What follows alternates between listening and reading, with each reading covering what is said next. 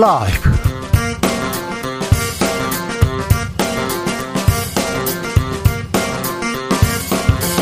2022년 5월 18일 수요일입니다. 안녕하십니까. 주진우입니다.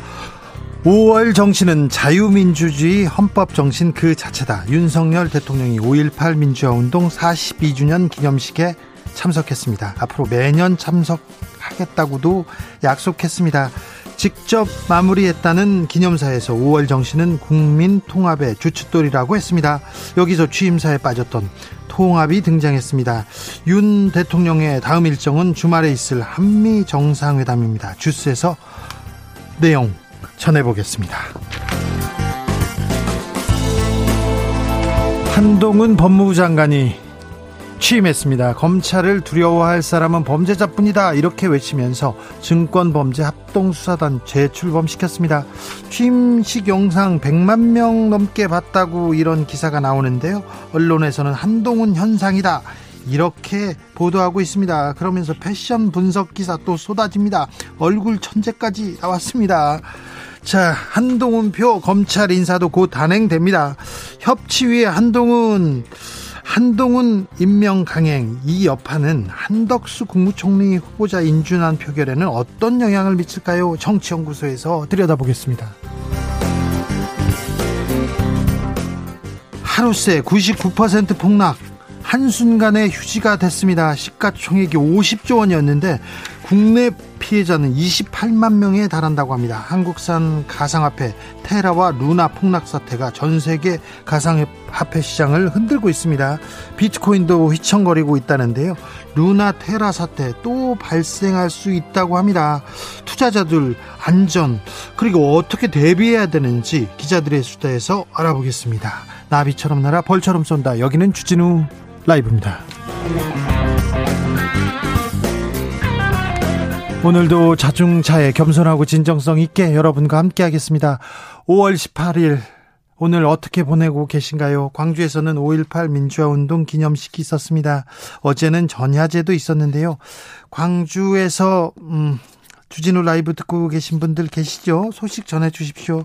그리고 오늘은 여러분의 5월 정신에 대해서도 말씀해 주십시오. 5월이 가고 있습니다. 5월을 어떻게 보내야 하는지, 어떻게 보내면 잘 보냈다고 소문나는지도 알려주십시오. 샵 9730 짧은 문자 50원, 긴 문자는 100원이고요. 콩으로 보내시면 무료입니다. 그럼 주진우 라이브 시작하겠습니다.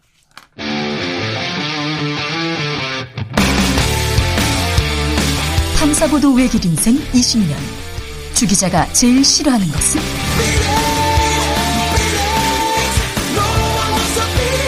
이 세상에서 비리와 부리가 사라지는 그날까지. 오늘도 흔들림 없이 주진우 라이브와 함께.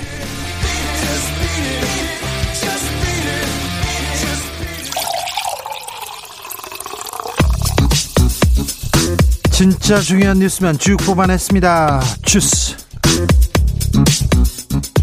정상근 기자 어서 오세요. 네, 안녕하십니까? 오늘 5.18 기념식에 윤석열 대통령 참석했습니다. 네, 윤석열 대통령은 오늘 오전 광주의 국립 5.18 민주묘지에서 열린 제42주년 5.18 민주화운동 기념식에 참석했습니다. 어, 윤석열 대통령은 앞서 강순규 시민사회 수석을 광주로 보내서 5.18관 단체 관계자들과 만나 민원을 청취했고요. 또 강순규 수석은 전야제에도 참석을 했습니다.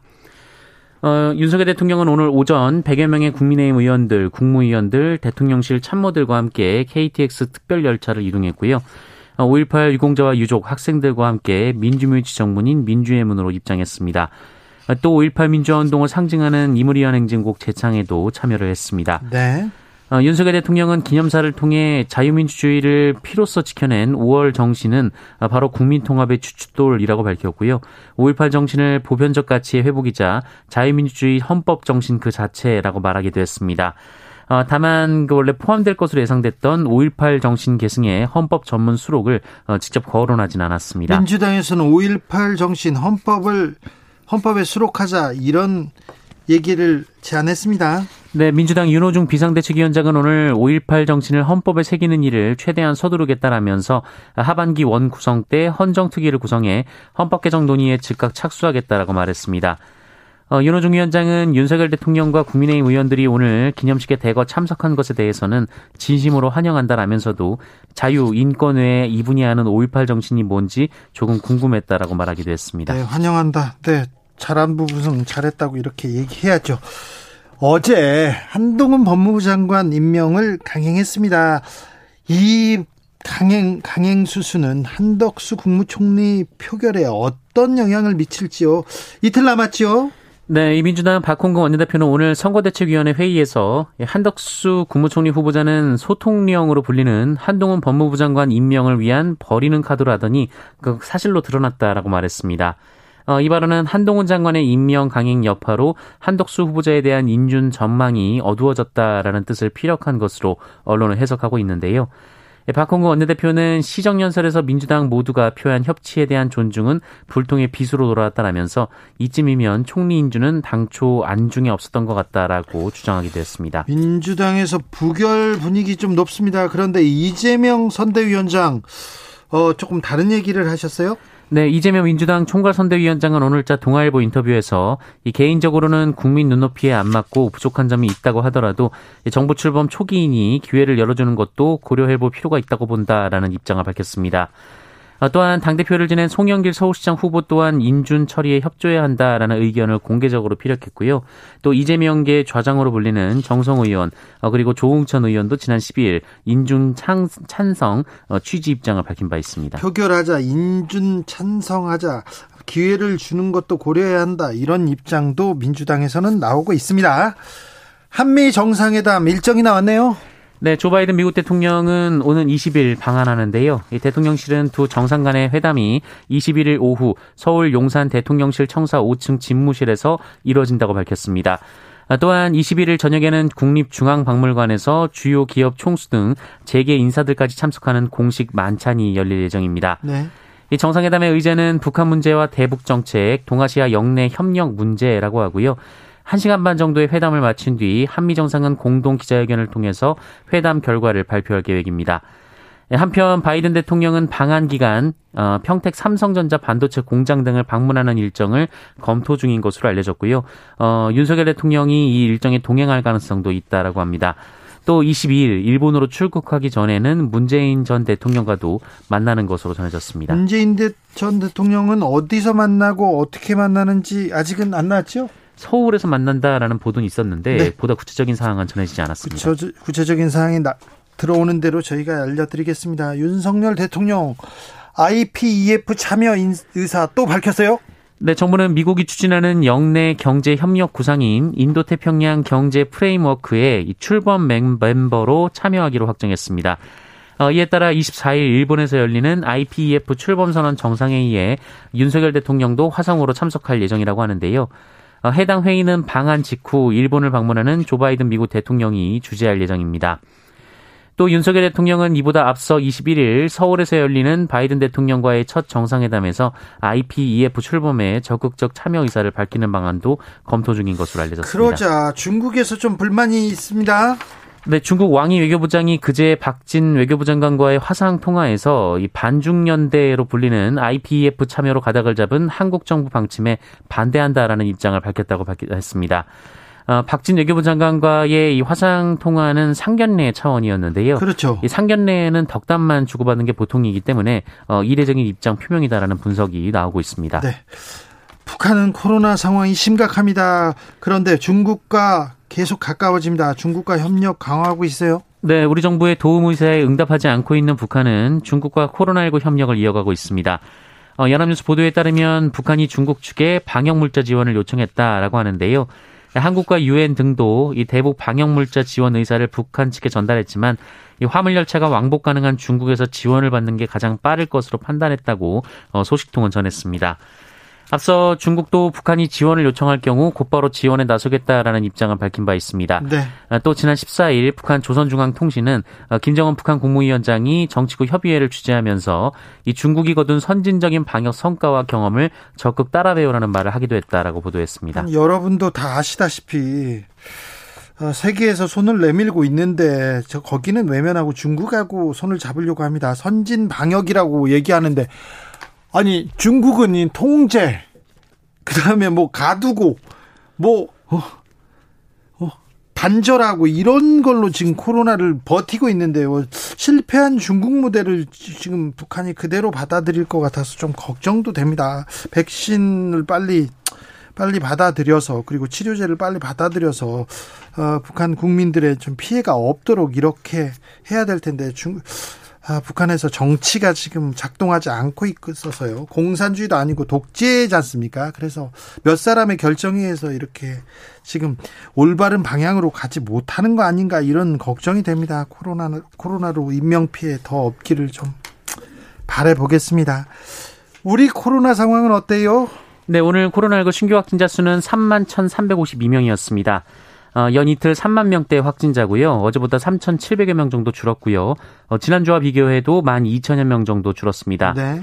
이 수요일에 발표된 신규 확진자 수 기준으로 보면 지난 2월 이후 15주 만에 가장 적은 수입니다. 위중증 환자는 어떻습니까? 네, 313명으로 지난 10일 이후 9일째 300명대고요. 어, 지난 2월 중순 이후 91일 만에 최소치이기도 합니다. 사망자는 31명이었습니다. 네, 아직 그래도 3만 명대 확진자가 나오고 있습니다. 그리고 정, 정은경 청장이 이제 그만두셨어요. 지금 뭐 정권이 바뀌고 방역 팀도 이렇게 바뀌고 있어서 그 바뀌는 시기에 뭐 무슨 일이 없기를 좀 바라보겠습니다. 네. 아무튼 정은경 청장님 고생하셨다. 감사하다는 말 다시 한번 전합니다. 아, 생활치료센터는 이달 말까지만 운영합니까? 네, 어, 정부는 다음 주부터 post 오미크론 대응 안착기로 전환할 예정이라고 알려져 있는데요. 이 전환이 이루어지더라도 중증 환자에 대한 입원비 지원이 필요하다라고 질병관리청은 밝혔습니다. 네. 이 안착기가 되면 원칙적으로 확진자 격리 의무는 사라지고 확진자에 대한 정부의 생활비, 어, 유급휴가비, 치료비 지원도 중단되는데요. 어, 일각에서는 시기상조라는 의견도 나오고 있습니다. 한편 경증 환자를 치료하는 생활치료센터도 이달 말 권역별 운영을 종료한다고 정부는 밝혔습니다. 네. 우크라이나 전쟁 때문에 여파가 아직 계속되고 있습니다. 어, 그런 와중에 지금 핀란드와 스웨덴은 나토에 가입했습니까? 네, 어, 가입을 했습니다. 러시아의 우크라이나 침공이 유럽의 외교 지형을 뒤흔들고 있는데요. 예. 이 핀란드와 스웨덴이 오늘 이 북대서양 조약기구 가입을 위한 공식 신청서를 나토 본부에 제출했습니다. 70여 어, 년간 군사적 비동맹주의 정책에 따라서 중립 노선을 표방하던 북유럽 두 개국이 러시아의 우크라이나 침공을 계기로 어, 동시에 나토 가입을 결정을 한 것입니다. 네. 어, 나토는 이들의 가입을 환영한다라고 밝혔는데요. 아직 정확 그 완전한 가입은 그 좀 더 투표를 통해서 결정이 된다라고 합니다. 어, 러시아는 국경을 맞대고 있는 핀란드와 스웨덴이 나토에 가입하면 상응하는 조치를 경고한 만큼 이 발트해를 둘러싼 군사적 긴장도 고조될 전망입니다. 전쟁으로는 아무것도 얻지 못한다는 것을 좀 명확하게 좀 이번에 아, 그 얘기해야 될 것 같습니다. 러시아가 무모한 전쟁으로 많은 피해를 일으켰고 그리고 전 세계에서 외면당하고 있다는 것도 알아야 합니다. 아, 저 러시아 안에서도 독재에 대해서 독재에 대해서 좀 반대 움직임을 갖고 민주화에 좀 바람이 불어야 될 텐데 5.18의 러시아의 민주주의에 대해서 생각합니다. 어, 4살 아이를 학대한 그래서 숨지게 한 어, 어, 엄마라고 할 수도 없습니다. 네, 친모가 있습니다. 구속됐습니다. 네, 대구 동구의 한 빌라에서 지난 12일 오후 6시경 이곳에 사는 4살 아이가 숨을 쉬지 않는다라는 신고가 119에 접수가 됐습니다. 이 구급대원이 도착했을 때는 아이가 이미 심정지 상태였고요. 급히 병원으로 옮겨져 집중 치료를 받았지만 사흘 뒤인 15일 오전 끝내 숨졌습니다. 어, 최초 신고자는 20대 친모로 이 사건이 벌어졌을 당시 거실에는 5살과 돌이 채 안 된 다른 두 자녀가 함께 있었던 것으로 확인됐습니다. 아, 당시 119 기록에 따르면 아이의 온몸에 청색증이 나타났고 머리는 부풀어 오르고 어, 눈과 허벅지 부위에서는 멍자국이 발견됐는데요. 어, 학대 정황입니다. 어, 이에 의료진은 경찰에 신고를 했고요. 경찰은 친모가 거실에서 아이를 세게 밀었고 아이가 머리를 부딪히면서 의식을 잃은 것으로 보고 친모를 아동학대치사 혐의로 구속했습니다. 또 경찰은 친모가 대소변을 가리지 못한다라는 이유 등으로 숨진 아이를 여러 차례 학대한 정황이 있다면서 나머지 두 자녀에 대한 추가 학대가 있었는지 수사 중이라고 밝혔습니다. 아울러 현장에는 없었지만 이 친부의 학대 또는 방조 행위가 있었는지도 수사할 방침입니다. 이 부분에 대해서 좀 명확하게 수사해야 됩니다. 네, 어떻게 이런 그런 말을 쓰면 네, 아무튼 아, 네. 친모가 어떻게 아이를 이렇게 학대해서 숨지게 할 수 있는지 이런 사건이 왜 끊이지 않는지 가슴이 아픕니다. GOP 부대에서 육군 전방 부대입니다. 유, 지뢰가 유실됐어요. 그리고는 병사가 부상을 입었습니다. 네, 육군 전방부대에서 갑작스러운 폭발로 작전 중이던 병사가 다쳐서 병원에서 치료를 받고 있습니다. 아, 군 당국은 어제 오후 1군단 관할 GOP 지역에서 수목 제거 작업인 볼모지 작전을 하던 병사가 원인을 알 수 없는 폭발로 발 부위를 다쳐 병원으로 후송됐다라고 전했는데요. 다친 병사는 생명에는 지장이 없으며 발가락 골절 등을 당한 것으로 전해졌습니다. 아, 군 관계자는 유실 지뢰 등이 폭발한 것으로 보인다라며 정확한 원인을 조사 중이다라고 밝혔습니다. 네, 어머니를 학대한 30대 부부가 있습니다. 징역형이 선고됐습니다. 네, 식당 일을 도와달라며 부른 시어머니를 마구 때리고 물고문까지 한 30대 며느리와 함께 범행한 30대 아들이 실형을 선고받았습니다. 이 수원지법은 폭력 행위 등의 처벌에 관한 법률 위반 등의 혐의로 기소된 34살 강모 씨에게 징역 1년을, 같은 혐의로 기소된 남편 강모 김모 씨에게는 징역 10개월을 선고했습니다. 어, 이들은 지난해 10월 24일 자신들이 운영하는 식당에서 시어머니인 66, 66살 여성이 어, 일을 제대로 못한다라는 이유로 어, 피해자가 손에 들고 있던 컵을 잡아 비틀어 빼앗고 어, 발로 피해자의 가슴을 여러 차례 때린 혐의로 기소가 됐습니다. 아이고. 어, 또한 아들 김 씨는 끓고 있는 냄비물을 피해자 쪽으로 향해 뿌려서 피해자를 다치게 한 혐의도 있고요. 또 친구 집에서 외박했다라는 이유로 피해자를 물고문하기도 했다고 합니다. 물고문이요? 네, 재판부는 피해자에 대한 잔혹하고 가학적인 폭행을 지속하는 등 폐륜적인 범행을 저질렀다라고 했으나 피해자가 처벌을 원하지 않는 점, 그리고 피고인들이 어린 자녀를 부양해야 하는 점 등을 종합했다라고 판시했습니다. 아, 네. 이런 짐승만도 못한 일을 하는 5월 가정의 달인데 이런 뉴스 말고 좀 따뜻한 뉴스는 없습니까? 정상근 기자? 네, 찾아보겠습니다. 꼭 그래야 되겠습니까? 네. 내일 보겠습니다. 열심히 찾아보겠습니다. 네. 열심히 찾아도 없어요. 그래가지고 저희가 이런 뉴스를 가져오는데 특별히 또 아이들 학대하고 뭐 폭행하는 이거는 좀 저희가 아, 계속 보도해서 좀 경각심을 보여주고 감옥 간다 이런 사람들 크게 벌 받는다 이 얘기를 하려고 계속 합니다. 좀 고통스럽더라도 좀 참아주시고요. 5월 가정의 달인데 죄송합니다.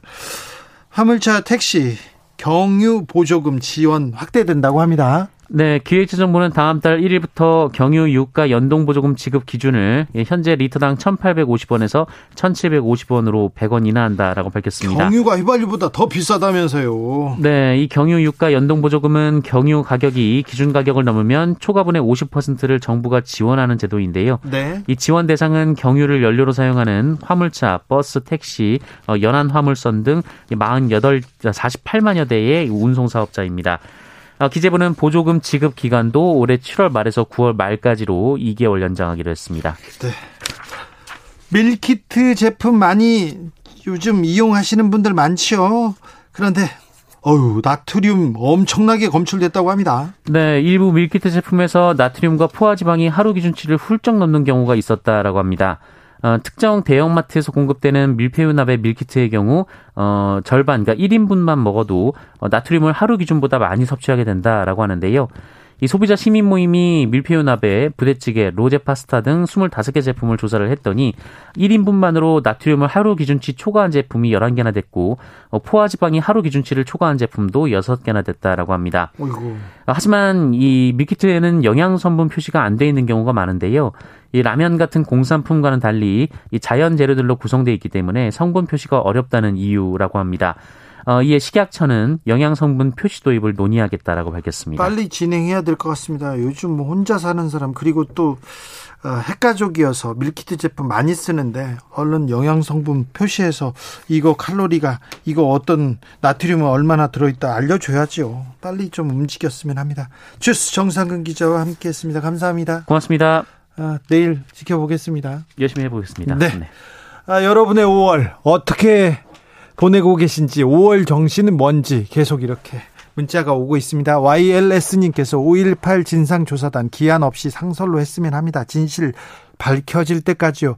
그러니까 누가 발표를 발표를 아, 명령했을까요? 누구 지시였을까요? 언제 어떤 일이 있었을까요? 그 광주에서는 무슨 일이 있었는지 아직도 뭐 밝혀지지가 않아서 좀 답답합니다.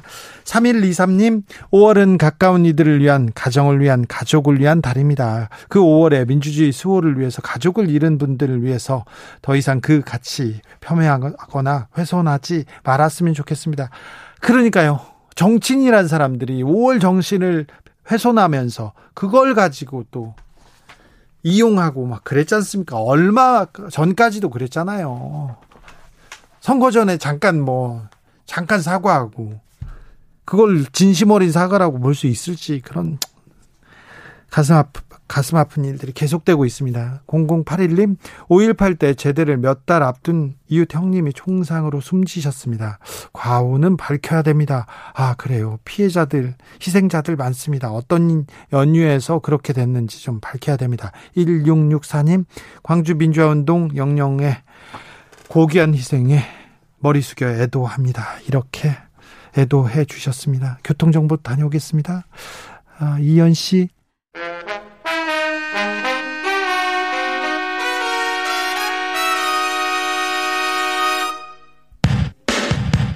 라이브 돌발 퀴즈. 오늘의 돌발 퀴즈는 주관식으로 준비했습니다. 문제를 잘 듣고 정답을 정확히 적어 보내주세요. 오늘 오전 광주 국립 5.18 민주묘지에서 열린 제42주년 5.18 민주화운동 기념식에 윤석열 대통령과 여야 의원들이 대거 참석했습니다. 기념식 말미에는 임을 위한 행진곡, 이것 행사가 진행됐는데요. 보수정권 대통령이 임을 위한 행진곡을 이것 한 것은 처음입니다. 여러 사람이 다 같이 노래한다는 뜻인 이것은 무엇일까요? 정답은 두 글자입니다. 샵9730 짧은 문자 50원 긴 문자는 100원입니다. 지금부터 정답 보내주시는 분들 중 추첨을 통해 햄버거 쿠폰 드리겠습니다. 주진우 라이브 돌발 퀴즈 내일 만나요.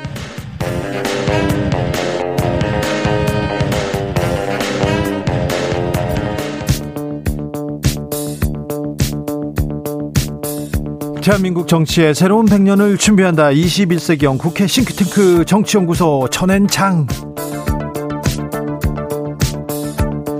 수요일에는 국민의힘에 보내는 특급 정치 컨설팅입니다. 특급 조합 마련했습니다. 행간을 파고드는 날카로운 정치 분석.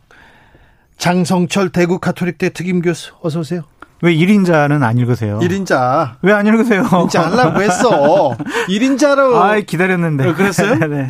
정치 분석에 국민의힘에서는 가장 날카로운 정치 분석을 하는 1인자입니다. 자, 장성철 국민의힘 교수. 네, 안녕하세요. 네. 어, 대구 가톨릭대 특임 교수인데 네. 학생들한테 어떤 거 가르치십니까? 사회과학의 일을 가르치는데요. 네. 사회과학의 그 동안의 철학자, 뭐 그 사상가들의 여러 가지 네. 학설을 먼저 가르치고요. 네. 그다음에 한 주간의 정치권에서 돌아갔던 중요한 얘기들을 만평을 먼저 좀 보여준 다음에 쭉 설명을 해줘요. 아, 네. 그래서 주진우 라이브에서 제가 했던 얘기들 네. 가서 이렇게 틀어주기도 하고. 알겠습니다. 네. 자, 천하람 변호사는 지금 광주에서 마구 오고 있습니다. 달려오고 있는데, 어, 보겠습니다. 그래서 광주의 의미, 오늘 행사는 어땠는지는 잠시 후에 듣겠습니다. 아, 윤석열 대통령이 한동훈 법무장관 어제 네. 임명했습니다. 네. 네. 자, 어떤 영향을 미칠까요? 한덕수 국무총리 후보자에 대한 잠시만요. 천하람 네. 지금 왔습니다. 광주에서 세이, 오셨습니다. 세이. 네. 예, 안녕하십니까. 세이. 전남 오늘은 나주에서 지금 바로 올라왔습니다. 네. 아. 숨 돌리고 계세요. 우리 네. 얘기할게요. 예. 자, 질문 잊어버렸어요. 한동훈 임명. 그 20일 날 있을 한덕수 국무총리 후보자에 대한 인준에 대해서 네. 민주당이 어떠한 태도와 자세를 취할 것인가에 대한 지대한 영향을 끼쳤다라고 그렇죠. 왜 내일 모레 네. 총리 인준이 있는데 아 근데 저희가 그런 정무적인 판단을 할 때 쭉 스케줄을 놓고 판단을 해요. 그렇죠. 그럼 화요일 날은 어 한동훈 후보자 임명을 하고 수요일은 5.18 이것 때문에 한동훈 후보자 임명할 수는 없고 19일은 본회의 전날이니까 괜히 19일 날 하면 또 감정, 임명하면 감정이 또 고조가 됐을 때 그런 거고 그래서 제가 생각에는 19일 날에 민주당이 좀 유화책 화해 제스처를 취하지 않을까 싶어요. 아 그래요? 정호영 음. 보건복지부 장관 후보자를 네. 내일 그냥 자진 사퇴나 지명 철회함으로써 네. 20일 날 한덕수 총리에 대해서 그냥 감정을 싹 좀 사그라게 들게 하려고 하지 않을까. 전하람 변호사 어떻게 보십니까? 네, 저도 같은 생각입니다. 그리고 한동훈 후보자 같은 경우는 임명을 안 하고 있더라도 민주당에서 별로 의미 있는 카드라고 안 생각할 것 같아요. 네. 왜냐하면 누가 봐도 한동훈 후보자 같은 경우는 하늘이 두 쪽 나도 임명할 것 같은 느낌 그럼요. 아니겠습니까? 그렇죠. 예, 예. 이미 지명을 한 순간에. 그래서 네. 남겨놓더라도 사실 시간 끌기 정도의 의미밖에 없고 그럴 바에는 차라리 빨리 임명해버리고 방금 장 교수님 말씀하신 것처럼 그냥 정호영 후보자와 좀 표현이 그렇지만 네. 트레이드하는 네. 형태로 갈 것 같아요. 그러니까 예를 들면은 화요일 날 임명을 안 했으면요. 다음 주 넘어가야 임명. 다음 주에 하면 되잖아요. 협치 얘기했으니까 민주당 협치하겠다 예를 표하고. 아이 또 5.18 민주화 운동 그 기념식에 한동훈 후보자도 가가지고 또 인사도 드리고 분화하고 하냐? 해야죠. 아니 협치 얘기하고 의회주의 얘기하면서 그 다음 날 임명 꽝 이거는 내일 모레 어 이거 뭐 총리 인준 되는 거야, 많은 거야, 부정적인 길이 있지 않습니까? 그런데 정호영 후보자에 대해서는 임명을 강행하지 않았으니까 그 부분에 대해서 좀 협치의 몫으로 남겨둔 것이 아닌가라는 생각도 해봅니다. 네, 정호영 카드 하나로 정호영 카드가 반짝반짝 빛나긴 합니다만 이 카드 하나로 어 지금 내각을 완성하면 네. 윤석열 일기 내가 굉장히 뭐 뭐라고 해야 되나요? 뭐 점수를 점수 점수요? 점수를 많이 잃지 않았다 이렇게 볼 수도 있어요? 아니요, 점수는 좀 잃었죠. 왜냐면은 음. 문재인 정권 하에서 임명됐던 많은 장관들에 대해서 국민의힘 계열에서는 상당히 비판을 많이 했습니다. 네. 그리고 인사청문회 보고서를 동의를 해주지 않았고 작성을 해주지 않았어요. 예. 그래서 34명의 장관 후보자들을 장관으로 임명했잖아요. 그분에 대해서 국민의힘에서 똑같이 비판을 했는데 네. 이번에도 인사청문회 보고서 채택 안 된 분들 많이 많죠. 임명했잖아요. 네. 첫 내각이니까 이해할 수 있어. 양해가 돼. 라고 하는 것보다는 야, 이거 윤석열 정권도 아이 문재인 정권이랑 욕하면서 배웠네. 라는 내로남불에 휩싸일 수 있다라는 생각도 듭니다. 네, 저희 입장에서도 그 문재인 정부의 뭐 34명 그 임명 강행 제가 지난번에도 아마 34장의 쿠폰이 있다 뭐 이런 얘기 한 것 같은데 예, 국민들이 보시기에 그게 좋은 건 아니잖아요. 그럼요. 니들도 그랬으니까 우리도 그렇게 한다. 좋은 건 아니고요. 다만 그 한동훈 후보자 임명 관련해서는 여론의 추이를 좀 민감하게 본 것 같아요. 제가 또 여론조사 얘기하면 또 수치를 쫙쫙 얘기해야 되니까 좀 그렇지만 그건 안 돼요. 음. 그 청문회를 하고 나서 어 임명에 찬성한다는 여론이 좀 더 올라왔더라고요. 그렇죠. 그런 부분 부분들을 고려한 게 아닌가 싶습니다. 결국에는 뭐 그 삼남배 때문에 된 거 아니겠습니까? 네. 김남국, 최강욱, 이수진 이 의원 세 분의 공헌이 음. 컸다라는 생각이 듭니다. 그렇죠. 아, 네. 인사청문회 얘기만 계속 하십니다. 네, 뭐 그럴 수밖에. 자, 그러면요. 아, 정호영 카드로 네. 한덕수 총리 인준을 밀어붙일 것이다. 여기까지 예상을 하셨는데 그러면 윤재순 비서관은 어떻게 되는 겁니까? 저는 제 개인적인 생각은 이런 분은 절대로 공직을 해서는 안 되고 특히 대통령의 참모의 역할을 해서는 절대로 안 된다라는 생각이 듭니다. 과거에 했던 여러 가지 부적절한 일들에 대해서 사과도 제대로 하지 않았고요. 어제 운영위원회 나와서 사과를 했으나 해괴망측한 얘기를 했어요. 네. 그게 과연 일반적인 상식을 가진 분들이 과연 그런 얘기를 할까? 저분은 상당히 성 문제와 관련해서는 다른 세계에서 사는 분 같다라는 생각이 들어요. 그러니까 이게 국민적인 눈높이랑 기준과 상식이 안 맞는 거죠. 저는 도저히 이해를 못 하겠고 만약 윤재수원 비서관에 대해서 그냥 경질하지 않고 가만히 둔다면 청와대 참모진들 아니 청와대 죄송합니다. 대통령 집무실에서 대통령을 모시고 있는 행정관들, 비서관들, 수석들 앞으로 윤재순 비서관이 했던 저런 부적절한 행동을 하더라도 아이 그래 우리 총무비서관도 뭐 그런데 지금 뭐 비서관 하고 있는데 우리가 뭔 문제야? 이런 잘못된 사인을 줄 수 있어요. 그러니까 저도 비슷한 생각인데요. 어, 우선 그 박지원 비대위원장과 윤호중 비대위원장이 그 박완주 의원 성범죄 의혹 때 첫날에는 굉장히 깔끔하게 사과해서 저 되게 높게 평가했어요. 근데 다음 날 되니까 이제 이준석 대표로 물타기를 하시더라고요. 제가 굉장히 비판했는데 반대로 이 윤재순 비서관에 관해서는 이준석 대표가 탁현민 행정관의 얘기를 들면서 또 물타기를 하려고 하더라고요. 네. 이게 약간 물타기의 연속 같은 느낌으로 가는 건데 네. 저는 아까도 말씀드렸지만 야 탁현민도 했는데 윤재순 왜 못하냐 이런 논리가 맞네요. 정치권 안에서는 돌고 돌 수 있겠지만은 별로 좋아 보이지가 않습니다. 네. 탁현민은 했지만 우리는 윤재수는 안 한다. 이래야 그렇죠. 정권 교체한 국민들의 성원과 응원에 보답하는 길 아니겠습니까? 이게 탁현민의 글과 지금 윤재순의 글 차이가 많이 납니다. 그리고 직접 화나니까 뽀뽀 시켰다. 이게 말이 됩니까? 탁현민 비서관하고 친하세요? 근데 친합니다만 네, 거기 친한 걸 떠나서 아니 네. 부적절한 행동도 많이 했잖아요. 네. 사진으로 많이 돌아다니고 부적절한 행동이라니요? 나중에 이게 좀 화면에 나가면 안 되기 때문에. 네, 자 예. 윤재순 비서관에 대해서는 비슷한 생각이. 저기, 그럼요. 잘못돼요. 잘못됐어요. 공직기강 비서관은요? 그것도 잘못됐죠. 그런 분들이 공직기관 비서관을 한다는 것 자체가 또 공직기강을 바로잡을 수가 있느냐라는 것과 청와대에 있는 분들에게 다른 또 이미지랑 사인을 줄 수가 있어요. 그러니까요. 네. 그러니까 지금 출범하는데. 네. 네. 그러니까 능력 면에서도 문제가 있다고 생각이 들어요. 그러니까 대통령실의 비서관이라는 건 물론 대통령의 비서니까 어떤 의미에서는 대통령이 마음대로 뽑아 쓸 수 있는 거 아니냐라고 할 수도 있어요. 그렇지만은 우리나라 최고의 공직자들이 모여 있는 공간 아니겠습니까? 그 최고로 뽑겠다고 했지 않습니까? 그럼요. 그래서 다른 그러니까 실력이라는 건 솔직히 국민들 눈에 안 보이잖아요. 그러면 네. 굳이 도덕성이라든지 과거 전력에 있어서 문제가 있는 분들을 굳이 저는 중용할 필요 별로 없다. 하나만 더 말씀드리면 이러한 비판, 이러한 방어를 하더라고요. 어떤 사람들은 아니, 그 사람들 검찰에서 근무를 했잖아. 그냥 뭐 징계 받고 이래가지고 계속 근무했는데 왜 청와대 비서관은 왜 안 돼? 이렇게 얘기하는 사람들이 있거든요. 그건 달라요. 음. 네. 법률적인 판단과 정무적인 판단은 분명히 다릅니다. 포상 몇 번씩 받은 사람들도 대통령실 가기 어려워요. 그렇죠. 대통령 비서관이라는 자리는요, 정무적인 자리예요. 네. 그렇다면 법률적인 판단보다 정무적인 정치적인 판단이 더 우선돼야 된다라고 보여집니다. 장 교수님도 저희 당에 굉장히 오래 계셨고 초고위층에 많이 계셨지만 네. 대통령실 한 번도 안 가보셨어요. 그래, 못 그만큼 가봤어요. 저희가 가기 어려운 곳입니다. 안 간 게 아니라 못 간 거예요. 알았어요. 가기 어려운 데군요. 그럼요. 자. 한동훈 법무부 장관이 취임사에서 검찰을 두려워할 사람은 범죄자뿐이다 이렇게 얘기했는데 이 얘기는 어떻게 보십니까? 자 율사, 자 전하람.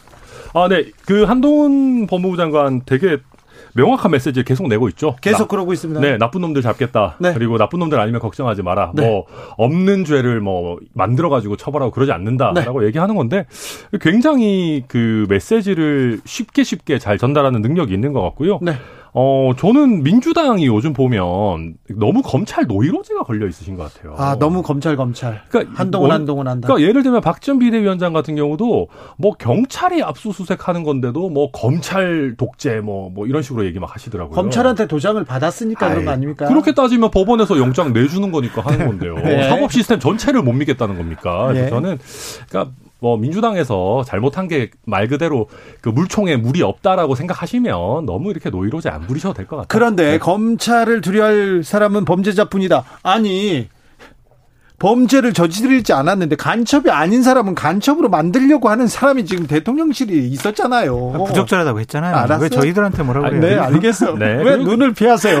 아, 그리고 그런 사례가 네. 그 2천여 검사 그리고 뭐 6천여 수사관이 하는 사례 중에 매우 이례적인 그렇죠. 일입니다. 네, 그러니까 그런 뭐 예외적인 걱정, 사례를 가지고 하기 시작하면 뭐 경찰이나 국정원이나 다른 뭐 권력 기관 어떻게 신뢰하겠습니까? 마찬가지죠. 자, 매우 이례적인 사, 안인데 매우 이례적인 분이 대통령실에 있습니다. 이례적이라도 자, 그런 분 있으면 안 되죠. 자, 그러면은 광주 갔다 오셨어요 오늘? 네. 어, 오늘 어땠습니까? 아, 오늘 전체적으로는 너무 저로서는 참 감명 깊은 음. 일이었죠. 왜냐하면은 제가 사실 2년 전에 순천에서 출마했을 때 길에서 욕을 진짜 많이 먹었어요. 손가락질 받고. 네, 손가락질 받고, 야, 너 그 5.18 아. 또 인정 안 하는 정당에서 뭔 순천에 출마를 하냐. 아니, 그때 막 조롱하고 폄훼하기도 했잖아요. 아, 그럼요. 실제로 그 직전에 뭐, 네. 그 뭐, 황교안 대표 시절에 또 그리고 뭐, 여러 망언들 많이 나왔었지 네. 않습니까? 그래서 저도 참 곤혹을 많이 겪었는데 그 이후로 저희가 김종인 비대위원장이 무릎 꿇고 사과하면서 분위기가 조금 올라왔습니다. 그래요? 근데 그때는 사실 이게 약간 개인적으로 한 거 아니야? 이런 느낌이 있었어요. 쇼다 이런 얘기 했었죠. 이게 과연 국민의힘 전체 뜻일까? 이런 미심쩍은 게 많이 남아 있었는데 오늘 어땠어요? 아, 오늘은 이제 대통령을 비롯해서 우리 의원 99명과 배지는 없지만 당대표이신 이준석 대표까지 딱 100명 채워가지고 가니까 저희 지역도 그렇고 그 저희 가서도 5월 어머니들 계시잖아요. 네. 어떤 말씀하시는지 제가 끝나고도 이제 계속 듣고 있었는데 어, 굉장히 그래도 좀 더 앞으로 지켜는 봐야 되겠지만, 음. 야, 이거 되게 기, 뭐, 의미 있는 일이다라고들 많이 하시더라고요. 진정성에 대해서 좀 인정을 해 주셨군요. 그렇습니까? 지난번에 네. 윤석열 후보가 갔을 때는 손가락질 막 당하고 제지당했잖아요. 근데 오늘은. 그러니까 그때도 보면, 아, 뭐 오늘은 그런 분위기 당연히 아니었고, 국가 공식 행사니까. 어, 사실은 윤석열 대통령이 지역주의나 뭐 5.18 이런 부분에 있어서 매우 자유로운 정치 시민임에도 불구하고 그때 괜히 무슨 5.18이랑 뭐 12.12 빼고는 전두환이 정치는 잘했다 이런 얘기 하셔가지고 네. 굉장히 민심이 안 좋았었거든요. 네, 뭐그 말은 실언이죠. 네, 실언이죠. 그래서 뭐 물론 이재명 후보도 비슷한 말 했습니다만은 뭐 차, 그런 거 물타기. 차치하고 아, 물타기 차치하고 아, 오늘은 이제 매년 이렇게 하겠다라고 했기 때문에 그렇죠. 뭐그 진정성을 장기간 지켜보자 이런 분위기였습니다. 이번에 광주의 방문을 좀 마침표라고 표현을 하고 싶습니다. 마침표다. 네, 이제 보수파 진영이라든지 국민의힘 진영에서는요 5.18에 대해서 폄훼하거나 왜곡을 하거나 여러 가지로 안 좋은 일들 안 좋게 얘기하는 분들이 이제는 나오지 않을 것이다라고 저는 말씀드리고 네, 그런 싶어요. 그런 분들은 저는 강용석 후보 쪽으로 가가지고 그냥 신당 창당 이런 거 하셨으면 좋겠습니다. 아, 그러면 하나 또 예. 말씀드리고 싶은 것은 민주당이나 어, 국민의힘 쪽에 말씀드리고 싶은 것은 5.18의 정신, 자유와 민주를 향한 그 광주 시민들의 열망 이런 것들은요. 지역을 떠나서 네. 이념을 떠나서 정당을 떠나서 대한민국 모두의 것이다라고 말씀을 드려요. 대한민국은 또 그 대한민국 국민들은 대한민국의 민주주의는 광주에 비치고 있습니다. 아, 그럼요. 네. 그 항상 저 같은 경우도 이제 그런데 항상 광주 시민들에게 광주에게 예. 좀 은혜를 갚는다라는 생각으로 삶을 살아가야 되지 않겠느냐. 자, 한마디만 보태자면 대한민국 전체의 것이다라는 걸 넘어서서요. 최근에는 임을 위한 행진곡이 뭐 홍콩이라든지 네. 뭐 미얀마라든지 음. 다른 이제 민주화 운동을 하는 국가에까지 이제 수출이 돼서 불린다라고 네. 하지 않습니까? 네. 그러니까 우리 K 민주주의의 본산이다. 광주가 그렇게 정리하면 될 것 같습니다. 아, 국민의힘에서 5.18 그리고 민주화 운동을 맞이하는 대하는 자세가 좀 다릅니다. 오늘 대통령이 5.18 유가족이었습니까? 같이 손을 잡고 어, 노래를 같이 부르고요. 그다음에 국민의힘과 5.18 단체들이 만나서 있었던 거 얘기하는 것 또 그 분위기 굉장히 이례적이었습니다. 음, 통합 얘기도 하셨고요. 5월 정신이 국민통합의 주춧돌이라고 얘기하는 것도 좀 새겼으면 합니다. 9837님께서 임을 위한 행진국 재창만 할 것이 아니라 정말로 국민을 위한 협치 재창되어야 한다고 생각합니다. 그러기를 바래보겠습니다. 그런데 아까 강용석 네. 후보 얘기가 나와서 그런데 아, 또 강용... 괜한 소리를 했네요. 네. 강용석 후보 네. 신당 창당한답니까? 그러면은 경기지사 후보는 어떻게 된답니까? 어, 지금 일단 저희랑 단일화는 물 건너 갔죠. 왜냐하면 이제 대통령 물 건너 갔어요, 이제? 네, 아니 왜냐하면은 대통령 말을 뭐 못 믿겠다라고 하고 대통령이랑 진실 진실 공방하는 사람인데 네. 저희 당에서 어떻게 단일화를 하겠습니까? 그럼 통화는 안 했답니까? 어, 뭐 대통령실이 설마 거짓말 하겠습니까? 그리고 강용석 후보 성격상 있었으면 벌써 까지 않았겠어요? 뭘까요? 아니, 통화 내용이 네. 됐든 뭐 처음에는 그래서 뭐. 통화 내용이 언제 나 통화한 내용이 있다고 얘기했다가 음. 지금 얘기를 안 하시네. 그러니까요. 예, 네, 뭐 약간 접으신 것 같더라고요 보니까 또 그 김세희 씨는 좀 강하게 얘기하는 것 같고 강영석 소장은 또 뭐 안 하는 것 같고 뭐 되게 이상해요. 강영석 후보 같은 경우에는 얻을 거 충분히 얻었죠. 최근 일주일 동안 본인이 거의 모든 언론에 나왔고. 네, 인터뷰 뭐 막 지금 계속됩니다. 많이 했죠. 방송화면 자료 화면으로도 많이 나오더라고요. 그래서 본인의 인지도를 상당히 더 높이는 계기가 됐다라고 말씀을 드리고 싶고요. 나는 대통령하고도 통화하는 사이야. 나를 네. 무시하지 마. 그렇죠. 그런 이제 보수 우파 쪽 진영의 지지자들에게 보내는 메시지와 사인도 있었다라고 얼마 보여져요. 전에 박근혜 전 대통령하고도 또 이렇게 사진도 찍고요. 그렇죠. 그러니까 본인이 원하는 추구했던 바랬던 정치적인 의미 충분히 얻었기 때문에 이제는 치고 빠지는 것 같아요. 치고 빠져요. 네. 자 지금 붕 띄웠고 그러면 네. 당선보다는 당선보다는 창당에 무게를 둔 겁니까 원래? 아니, 뭐 애초에 당선은 뭐 불가능하잖아요. 그러니까 이제 아 우리나라 정치에서 저는 제일 추태가 뭐3% 5% 지지율 갖고 계신 분이 단일화 장사하는 거 저는 되게 안 좋아하거든요. 구태 정치라고 생각하고 그래서 특히나 강용석 후보 같은 경우는 제대로 된 정치인이라기보다는 요새는 그냥 거의 뭐 사이비 구구 유튜버 같은 수준인데 뭐 저는 당선될 진정성을 갖고 출마했다기보다는 인지도 띄우고 어 지금 이제 우리 공화당 이런 데가 당세가 약해지면서 극우 역할을 할 부분이 많이 비어 있습니다. 그 부분을 본인이 선점해서 어떤 어, 가로 세로 당 같은 거를 만들려고 하시는 가세당? 게 아닌가 싶어요. 예, 가세당? 네. 그 제가 봤을 때는 27일 전에 본인이 후보를 사퇴하면서 보수 후보가 단일화되는 효과가 나타나지 않을까 싶어요. 그러니까 무슨 말이냐면 27일하고 8일이 사전 투표일이거든요. 그 전에 본인이 좀 자진 사퇴하지 않을까? 아, 완주할 가능성도 있지 않습니까? 아니 왜냐면 근데 왜 왜 없냐면 네. 완주를 했어요. 네. 그래서 대략 한 3, 3.5% 얻었어요. 네. 근데 김은혜 후보가 3.5% 차이로 졌어요. 그러면은 보수파 진영에서 강용석 너 때문에 지금 경기도지사 선거 졌잖아. 그걸 따질 강용석 씨가 아닌 맞아. 것 같은데. 그리고 아니, 그렇게 선거... 해도 그거를 또 국민의힘 어. 탓으로 돌릴 거예요. 아니, 나는 그래도, 할 마음이 있었는데 아니, 그래도 지들이 안 했다 이렇게. 보수파 진영에서 저는 역적이 될 것 같아요. 아, 이미 그리고 지금 그 국민의힘 지지층이 꽤 음. 많이 이탈하고 있어요 거기서. 어디로? 어 윤석열 그치? 대통령 지지하는 분들이 요새는 가로세로 연구소에 대해서 되게 비판적인 음. 거 많이 하시더라고요. 그래요? 네, 요새 지금 분위기가 어떻게 할지 좀 봐야 됩니다. 네. 네. 아무튼 보수 보수의 상징이 강용석이라는 거. 아, 그건 아니죠. 아, 그거는 말도 안 되죠. 왜 그렇게 프레임 짜시면 안 돼요? 아, 니 아니, 아니 저는 강용석 이분이 뭐 보수인지도 잘 모르겠어요. 아, 지금 진보의 상징이 그러면 주진우 우리 아니 아니 저도 아니고 제가 강용석이라고 이렇게 생각하는 사람들이 있는 거 있어요? 일부 유튜버들 에이. 그런 건 좀 문제가 있잖아요. 그런 얘기를 들어본 적이 없기 때문에 네. 논평을 할 수가 없습니다. 그렇습니다. 아니, 아니, 그리고 이거는 저희 진짜 이거 하는 순간 저희 셀프 낙선 운동 하는 거 아니에요? 저희가 극우 유튜버들이랑 손잡았을 때 황교안 대표 시절 이럴 때 당이 얼마나 이상한 데로 갔었습니까?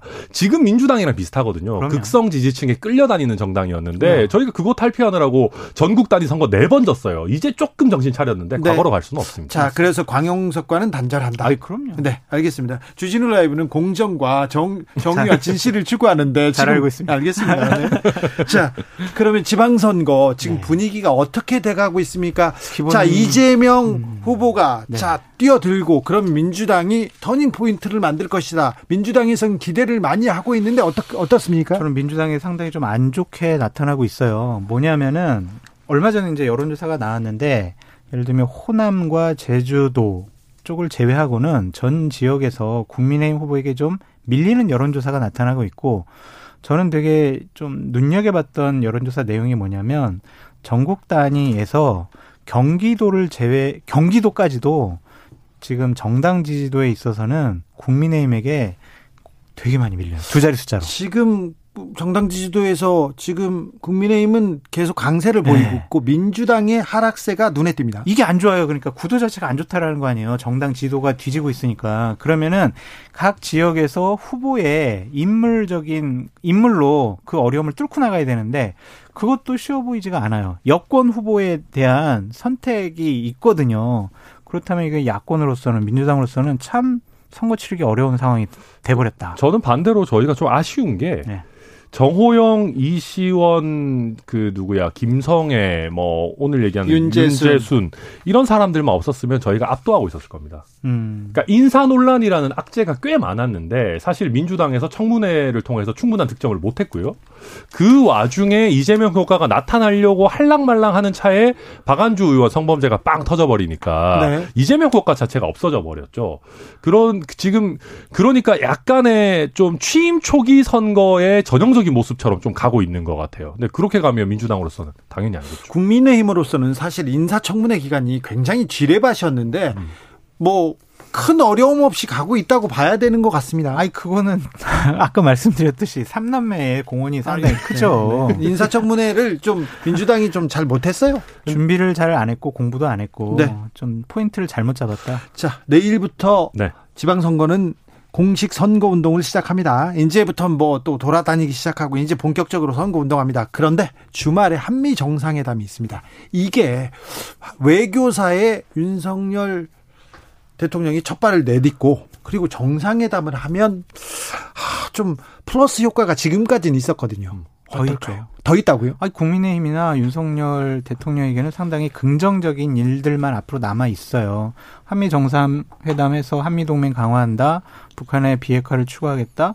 여러 가지 얘기를 하게 되면은 국민으로서는 어 외교 무대에도 제대로 대비했구나라고 인정할 수밖에 없고 추경이 6월 1일 전에 통과돼서 실질적으로 소상공인 자영업자들에게 돈이 손에 쥐어지면 이것은 현 정부 그리고 국민의힘에 고마울 수밖에 없다라는 생각이 들고요. 네, 아 저도 북한과 관련해서 좀 저도 눈여겨봤던 게 어, 윤석열 대통령이 좀 직진한다, 직선적이다 이런 느낌이 강하지 않았습니까? 그런데 막상 북한 이슈와 관련해서는 되게 중도적으로 이렇게 유연하게 가시더라고요. 메시지가 좀 잘 나왔어요. 네, 그렇죠. 예를 들면 비핵화, 뭐 핵실험을 하더라도 우리가 인도적인 지원은 하겠다라는 네. 얘기까지 나오고 코로나 어, 백신에 대해서도 네, 코로나 백신에 대해서도 전폭적으로 지지 지원하겠다. 그리고 뭐 권영세 통일부 장관 같은 경우도 기존 정부의 모든 걸 뒤엎을 생각이 없다. 그렇죠. 어, 국가 단위에서 이어갈 건 이어가야 된다라고 얘기를 하고 있어서 지금 오늘 있었던 사실 5.18 민주화 운동에 대한 이런 뭐 제대로 된 참배 그리고 이런 북한에 대해서의 유연한 접근 이런 부분들이 저는 중도층에 꽤 영향을 미치지 않을까 좀 기대가 되는 시간이 부분. 좀 있어요? 네. 저는 그 지방선거의 변수 중에 하나를 이재명 후보라고 좀 말씀드리고 싶어요. 어떤 측면에서요? 이재명 후보가 공동선대위원장을 같이 겸하고 있잖아요. 그러니까 다른 후보들이 안 보여요. 이재명 후보의 말, 워딩, 그리고 모습 이런 것들이 다른 후보들보다 먼저 나와요. 예. 김동연 후보보다 먼저, 그럴 수밖에 없죠. 먼저 나오잖아요. 예. 예. 이것이 과연 민주당 지방선거 전략에 긍정적인 것이냐 이것은 좀 민주당이 스스로 생각을 해봐야 될 것 같아요.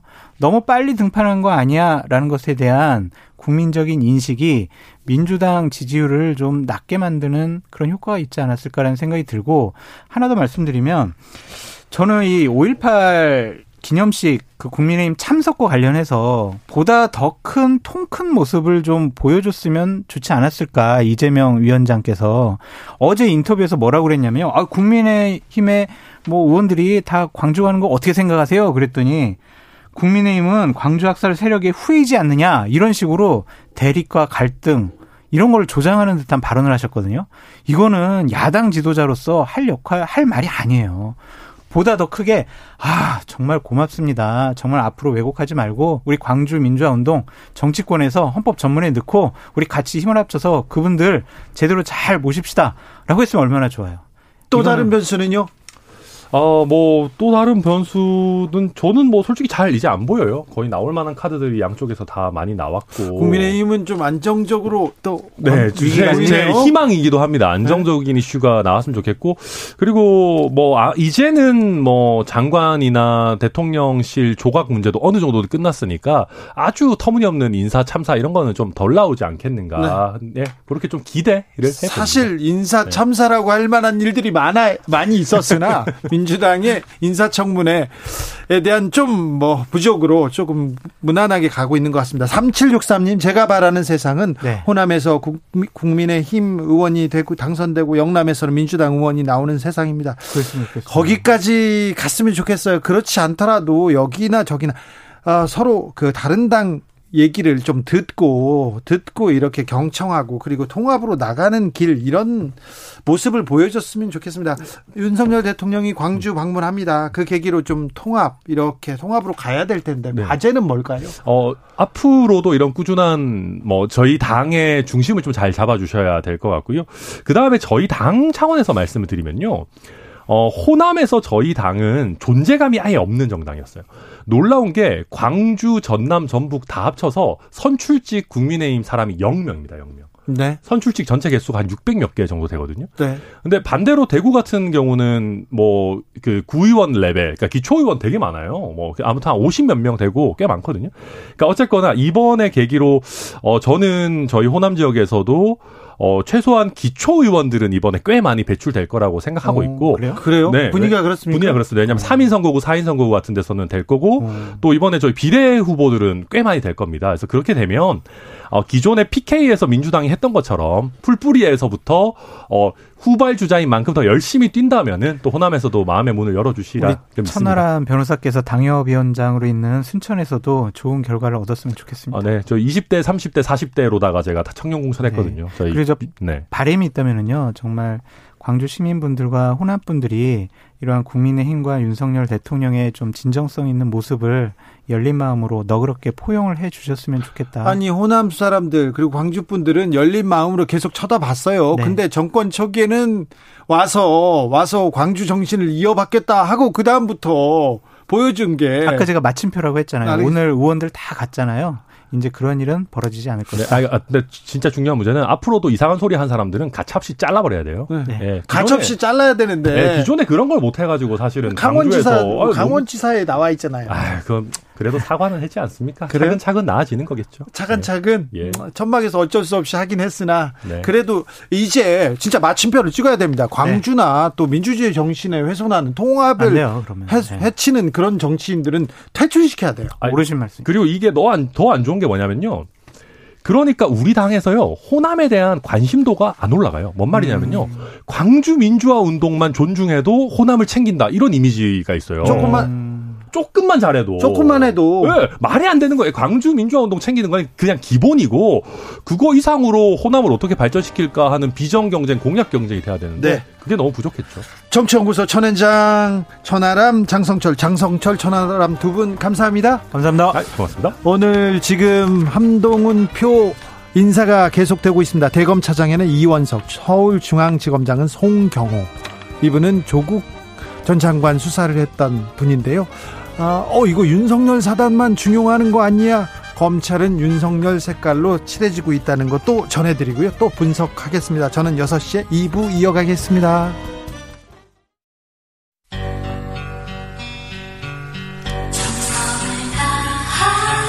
정성을 다하는 국민의 방송 KBS 주진우 라이브 그냥 그렇다고요.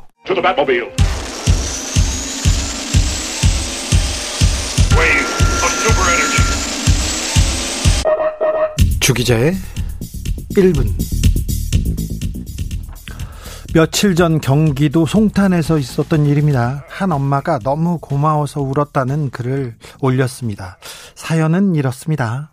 기초생활수급자인 A씨 딸이 닭이 먹고 싶다고 했어요. 근데 딸한테 닭을 사주고 싶었는데 돈이 없었습니다. 고민 고민하다가 근처 치킨집에 어렵게 이야기를 꺼냅니다. 20일에 지원금이 들어오면 그때 드릴 테니까 치킨을 먼저 주시면 안 되겠습니까? 사장님에게 외상을 부탁했던 거죠. 사장님은 어떻게 했을까요? 곧바로 치킨 두 마리를 튀겨가지고 배달합니다. 그러자 A씨는 돈을 꼭 갚겠다고 손편지와 떡을 건넸다고 합니다. 사장님은 A씨에게 문자를 보냅니다. 치킨 값은 떡과 편지로 받았습니다. 입금 안 해주셔도 됩니다. 치킨 값보다 더 주신 것 같네요. 오히려 제가 감사합니다. 이렇게요. 그러자 A씨가 문자를 보냅니다. 감사합니다. 이걸 보고 바로 눈물이 나왔어요. 사장님은 아, 치킨은 따님 선물입니다. 가게에서 흔히 하는 이벤트에 당첨되신 거니까 부담 갖지 말고 맛있게 드세요. 이렇게 답했습니다. 아, 감동한 어머니는 이 내용을 SNS에 올렸습니다. 부탁 한번 해봤는데 돈 안 줘도 된다니까. 문자 오니까 울었어요. 정말 고마웠어요. 이 치킨집 잘 됐으면 좋겠어요. 이 사연을 접한 누리꾼들이 가만히 있겠습니까? 가만히 있지 않습니다. 저런 치킨집 대박나야 한다. 돈줄 내러 가자 이러면서 치킨집에 주문이 쏟아지고 있다고 합니다. 자식에게 닭을 먹이고픈 부모. 근데 그 닭을 사줄 수 없는 부모가 아직도 있습니다. 아직도 있습니다. 그 부모의 마음을 헤아려 준 사장님, 그 사장님을 응원하는 사람들, 세상은 아직 따뜻합니다. 아, 강행, 파행, 추행, 뉴스만 보면 힘들어요. 세상이 너무 각박해요. 그런 분들 많습니다. 실제로, 아, 그래서 너무 힘들다는 분들이 있어요. 그런데 눈을 잠시 돌려보세요. 세상은 따뜻한 따뜻, 따뜻함이 아직 남아 있습니다. 인생은 아름답고 역사는 발전한다고 하지 않습니까? 힘을 내십시오. 빛나는 5월이 가고 있습니다. 지금까지 주기자의 1분이었습니다.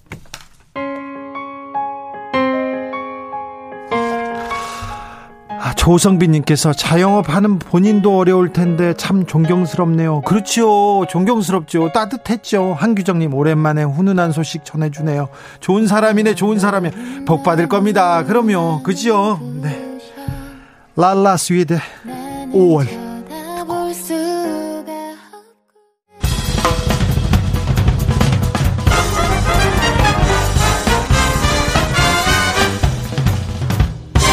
훅 인터뷰 모두를 위한 모두를 향한 모두의 궁금증 훅 인터뷰 5월의 광주는 민주주의를 생각하게 합니다. 대한민국의 민주주의는 광주에 큰 빚을 졌습니다. 오늘 5.18 42주년을 맞았는데요. 그날의 진실은 아직 묻혀있고 진상규명은 아직 요원하기만 합니다. 우리는 이 5월 어떻게 보내야 할까요? 5월 정신은 어떻게 되새겨야 할지 한번 생각해 보겠습니다. 5.18 헬기 사격을 증언하셨던 고 조비오 신부의 조카입니다. 5.18 진상규명을 위해서 힘쓰고 계신 분이죠. 조영대 신부님 연결했습니다. 안녕하세요. 예, 안녕하세요. 신부님, 5.18 42주년입니다. 오늘 어떻게 네. 보내셨습니까? 어, 막막하고, 주객이 전도된다고 해야 될까요? 이게 주인인 저를 포함한 우리 광주 시민들이 이 광주와 관련하여서 소외됐다는 표현보다는 그냥 광주의 아픔에 물 담고 있는 5.18 묘역을 우리 강주 사람들이 찾고 싶지 않았던 날이라고 그렇게 말하고 싶네요. 그래요. 네. 오늘 저기 대통령 비롯해서 국무위원, 국회의원들이 다 가가지고 이제 통합하겠다, 광주 정신 기리겠다 이렇게 얘기하던데요. 그러나 오늘 헌법 전문에 대해서 그 5.18 그 공약으로 5.18을 수록하겠다고 했는데 네. 전혀 어 그런 말 한마디 그 얘기는 하, 그 얘기는 안 하셨어요? 네. 그랬고 5.18 진상 규명을 위해서 최대한 노력하겠다 라든가 예. 뭐또 5.18 국회 차원에서 5.18 진상 규명을 위해서 어 적극적으로 어 역할을 해달라 뭐 이런 그 발언들이 있었다면 네. 저희들 이 답답한 마음이 조금이라도 네. 뚫리지 않았을까 싶은데 네. 전혀 그런 언급도 없었고요. 어, 또 저희들 과연 어, 윤 대통령님이 예. 광주 5.18과 관련하여서 정말 진상 규명의 의지가 있을까? 음, 그 부분에서는 저는 적어도 저 개인적으로는 네. 그것에 대해서 그렇게 큰 기대를 하지를 않았었거든요. 네. 아니나 다를까 오늘 뭐 헌법 전문에 대한 이야기 전혀 언급이 없었더군요. 윤석열 대통령 오늘 5월 정신, 자유민주주의 헌법 정신 그 자체다 이렇게 얘기했는데 요거는 어떻게 보셨습니까? 예, 그, 그런데 그 정, 정확하게 그것이 언급이 네. 예, 헌법 전문에다가 쓸겠다라고 한다면 이것은 굉장히 공인적인 의미가 있잖아요. 그렇죠. 네, 이제 그런 그 표현이 네. 과연 앞으로의 헌법 전문에 올파를 수록하겠다고 어, 하는 쪽으로 정확하게 방향 잡을 그런 발언인지 네. 아니면은 그냥 그 5.18이니까 그 그렇게 표현을 한 것인지 저는 이렇게 확신이 잘안 서더라고요. 아 예. 아무튼 뭐 제, 죄송합니다만은 저 개인적인 생각이 아니요, 네네 뭐 말씀하셔야죠. 형식적으로는 네. 굉장히 뭐 좀 형식적으로는 어, 많은 사람들이 참석하고 통합 얘기도 하고 그랬으나 어, 좀 핵심이 빠졌다 이렇게 봐야 되겠네요. 예, 예 저는 그렇게 개인적으로 그렇게 평가됩니다. 네, 윤 대통령이 5.18 유족과 손을 잡고 임을 위한 행진곡을 제창했습니다. 이 부분은 어떻게 보셨습니까, 신부님? 예, 일단은 그것은 에, 어, 변화이고 발전이다라고 그렇게 긍정적으로 보고 싶습니다. 예. 그래서 이제 완전히 오늘의 그 광주의 방문을 완전히 폄하하고자 하는 것은 아니고요. 네. 좀 더 더 적극적이고 좀 더 그 핵심이 담긴 그런 발언과 함께 네. 또는 그런 의지 표명이 있었더라면 하는 그런 아쉬움이 저로서는 커서 네. 좀 그렇게 제가 예. 앞에 발언들을 그렇게 했는데요. 네, 앞으로 좀 행동으로 보여줘야죠. 네. 네네. 그래서 네. 단순히 발언으로 그치지 않고 네. 좀더 그 구체적으로 그런 의지가 그렇게 실행되는 걸 저희들에게 좀 보여주셨으면 좋겠습니다. 지켜보자고요. 이명박 네. 전 대통령도 그렇고요. 박근혜 전 대통령도 취임 초기에 초기에 네. 다 광주에 와서 5.18 기념식에 참석했습니다. 근데 그 다음부터는 네. 뭐 진상 규명도 안 하고 그죠? 네. 그래서 이번에도 또 그러리라는 그렇게 되리라는 그런 그 우려스러움이 네. 사실 그 가시지 않는 게 솔직한 심정입니다. 네, 그렇습니다. 그런 뭐 이번에 국회의원들이 뭐 대거 이제 내려왔고 어 그래서 그것이 이제 광주 이번에 진상 규명과 또는 어 앞으로의 저희가 기대하는 그런 광주에 관련된 그런 그 일정들이 또는 구체화 될 것인지에 대해서 뭐 정말로 우리 기대에 어긋나지 않게 좀 이루어졌으면 정말 좋겠습니다. 알겠습니다. 그래서 광주 5.18 진상규명을 위해서 이렇게 힘썼던 신부님이나 다른 유족들은 좀 계기 된 것 같고 정치인들이 주가 된 것 같고 그랬습니까? 그런 생각이 들던가요? 네네. 네. 그래서 예. 우리가 보통 그러잖아요. 전시적이고 또는 그건 어디 어디까지나 그런 쇼였다 이런 그 이야기들을 역대 정치인들에게서 그런 어, 모습을 우리가 봐왔기 때문에 네. 이번에도 역시 그런 게 아닌가 하고 예. 저희 나름대로는 그렇게 걱정하고 있는 거죠. 예.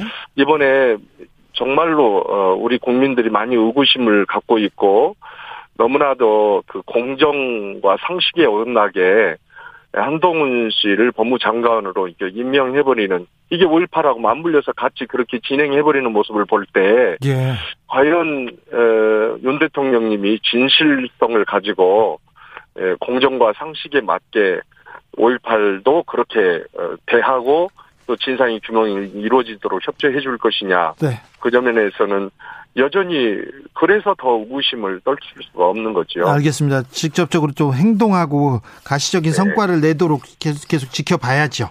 네네. 네. 자, 아무튼 어, 말을 꺼냈으니까 말을 행동으로 할 수 있도록 저희가 촉구하겠습니다. 계속. 예.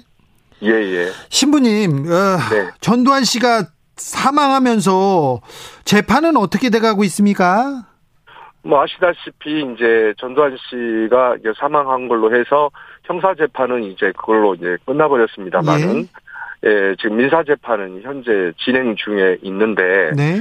그 아시다시피 이제 그 역시도 어 전두환 씨가 이제 사망을 했, 했, 했기 때문에 재판상의 어려움이 사실 있어요. 예.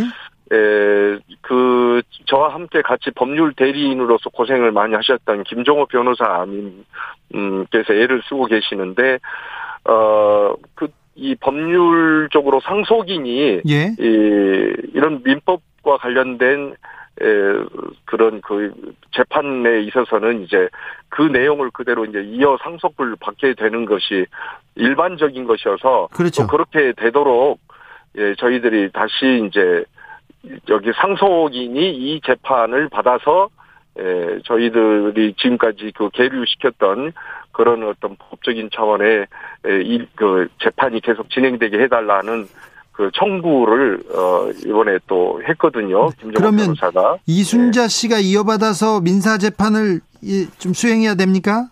예 예. 근데 그렇게 대가 그렇게 되려면은 여기서 또 다시 이제 그 재판부로부터의 그것에 대한 판결이 나와야 되겠죠. 네. 그래서 일종의 저희들은 그걸 청구를 했다는 말씀입니다. 네. 전두환 씨 쪽에서는 돈 없다. 계속 그 입장에서 변화가 있습니까? 전혀 그런데 이제 반응은 뭐냐면은 네. 그것은 전혀 없고 우리는 이제 더 이상 할 아무 책임도 없다 이것을 일관하고 있네요. 네. 이순자 씨가 지금 그렇게 지금 나오고 있습니다. 네. 아 전두환 씨가 가기 전에 5.18 진상 규명도 좀 되고 최초 네. 발표 발포 명령자는 누군지 이런 내용도 좀 나왔어야 되는데요. 안타까워요. 그러니까요. 전두환 씨의 모습을 우리가 보면 저는 첫째는 먼저 양심이 예. 에, 그런 그렇게 진상 규명에 협조를 할 만한 양심이 없던 사람이고 예. 두 번째는 말하자면 사죄하고 사과할 그런 양심이 없는 사람이었다는 거 하고요. 다음으로는 에, 그가 지금까지 온갖 광주와 관련하여서 조작하고 은폐하고 거짓 으로 했었던 모든 내용들이 이제 거짓이었다라고 예, 드러나는 결과가 되기 때문에 그는 죽을 때까지 결코 어 광주 5.18과 관련하여서 사과할 수 없는 입장이었을 것입니다. 네. 알겠습니다. 네, 좀 안타까워요. 빨리 이거 좀 의지만 가지면 금방 또 진상규명 그렇게 어려운 일도 아닐 텐데요. 예, 그래서 가해자들은 늘 그래왔죠. 특별히 우리나라가 그런 것 같아요. 네. 무슨 가해를 했으면 그것에 대해서 잘못을 했다고 사과를 하거나 네. 적어도 이쪽에서 이런 이런 부분들이 잘못되었으니 에, 인정하라 이렇게 또 사과하라고 요구하면 아 정말 저희들이 잘못했다 이런 식으로 해서 역사를 어느 정도 정리하고 넘어가야 되는데 우리는 일제 시대 때부터 지금까지 지금까지 이런 결과를 쭉 놓고 보면 전혀 그 사과도 없었고 진상 규명도 제대로 이루어지지 않았고 또 그에 응당한 처벌도 제대로 이루어지지 않는 것이 현재까지 우리나라의 그 고질적인 그런 병폐라고 말씀드릴 수 있죠. 네. 최근에 5.18 진상조사위원회에서 좀 조사 결과를 발표했는데 이 점은 어떻게 보셨습니까? 예, 그래서 지금 하나하나 뭐 증언자들이 나오고 있고 또 관련된 그런 물증들도 나오고 있는데 5.18 진상 규명 위해서 어, 제시한 그 내용들이 네. 국회 차원에서 진상규명위원회하고 같이 예, 정치인들이 함께 같이 협력을 해야 이 부분이 예, 제대로 이제 그 작동을 할 것인데 그렇게 5.18 진상규명위원회에서 어떤 그 관련된 자료를 내놓고 결과를 내놔도 전혀 언론에서 크게 다뤄주지도 않고 정치인들도 관심이 없고 그러면서 여전히 정말로 중요한 문제임에도 불구하고 이슈화되지 않은 채 그냥 흘러가고 흘러가고 있는 것 같습니다. 네. 음, 아, 조사위에서 기존 목표치대로 조사를 하고 있으나 지금 전체적으로 50% 선에 머물고 있다고 평가하고 있는데 지금 네. 조사 기간도 6개월밖에 남지 않았습니다. 자, 네. 새 정부가 5.18 아, 진상 규명을 위해서 어떤 일을 해야 됩니까? 현안과 과제는 무엇입니까? 예, 뭐 제가 이미 말씀드린 바대로 먼저 국회 차원에서의 진상위원회가 좀 더 더 정치인들이 좀 더 더 적극적으로 어 힘을 모아서 진상 규명을 위해서 노력해 달라고 어, 윤 정부에서 강하게 좀 드라이브를 좀 걸어주기를 바라는데, 과연 그렇게 해줄 수 있을까 싶고요. 예, 그렇게 이제 윤 정부에서 관심이 없는 제, 없는 채 6개월밖에 안 남았으니 과연 5.18 진상 규명이 제대로 이루어질 것이냐는 면에서는 참 요원한 문제다라고 이렇게 느껴지는 게 솔직한 저의 심정입니다. 아, 그렇습니까? 언론에서 좀 네. 그런 차원에서 정치 편의 눈치만 보지 말고 네. 계속해서 네. 어, 전두환 재판 중에도 많은 관심을 가져주셨지만 네. 진상 규명을 위해서 언론 측에서 역, 역시 그런 역사적인 소명을 좀 다해 주셨으면 좋겠습니다. 알겠습니다. 다 끝난 문제다. 이제 언제적 일이냐 얘기하지 말고 언론에서도 이 네. 의미에 대해서 계속 얘기해야 될 것 같습니다. 저도 외치겠습니다. 네네. 그런데요. 네, 네. 신부님 아직도 5.18 북한군이 했다 이렇게 폭동이다 이렇게 왜곡 왜곡하고 폄훼하는 사람들이 있어요. 그런 세력들이 있습니다. 네네. 그거 어떻게 해야 됩니까? 그런 것에 대해서는 정말 특별법에 의해서 그 처벌을 할 수 있게 되어 있잖아요. 그런데 처벌 뭐, 받는 사람이 네. 없어요. 네. 그런데 영, 뭐 아시다시피 우리 사법부라든지 검찰 쪽에서는 그들에 대한 처벌에 별 관심도 없고 의지도 없는 것 같아요. 네. 그래서 우리 사회에 또 하나의 이 병폐가 또 그 모습이죠. 네. 응당하게 처벌받아야 될 사람들에 대해서는 덮어버리고 덮어버리고 네, 정말로 힘없는 사람들에 대해서는 부당하게 더 많은 그 죄를 덮씌우는 이런 그 어, 형태가 우리 사회에 아직도 고질화되어 있으니까 네. 참으로 안타깝기 이를 데 없습니다. 알겠습니다. 아, 마지막으로 우리가 기억해야 할 5월 정신은 뭡니까?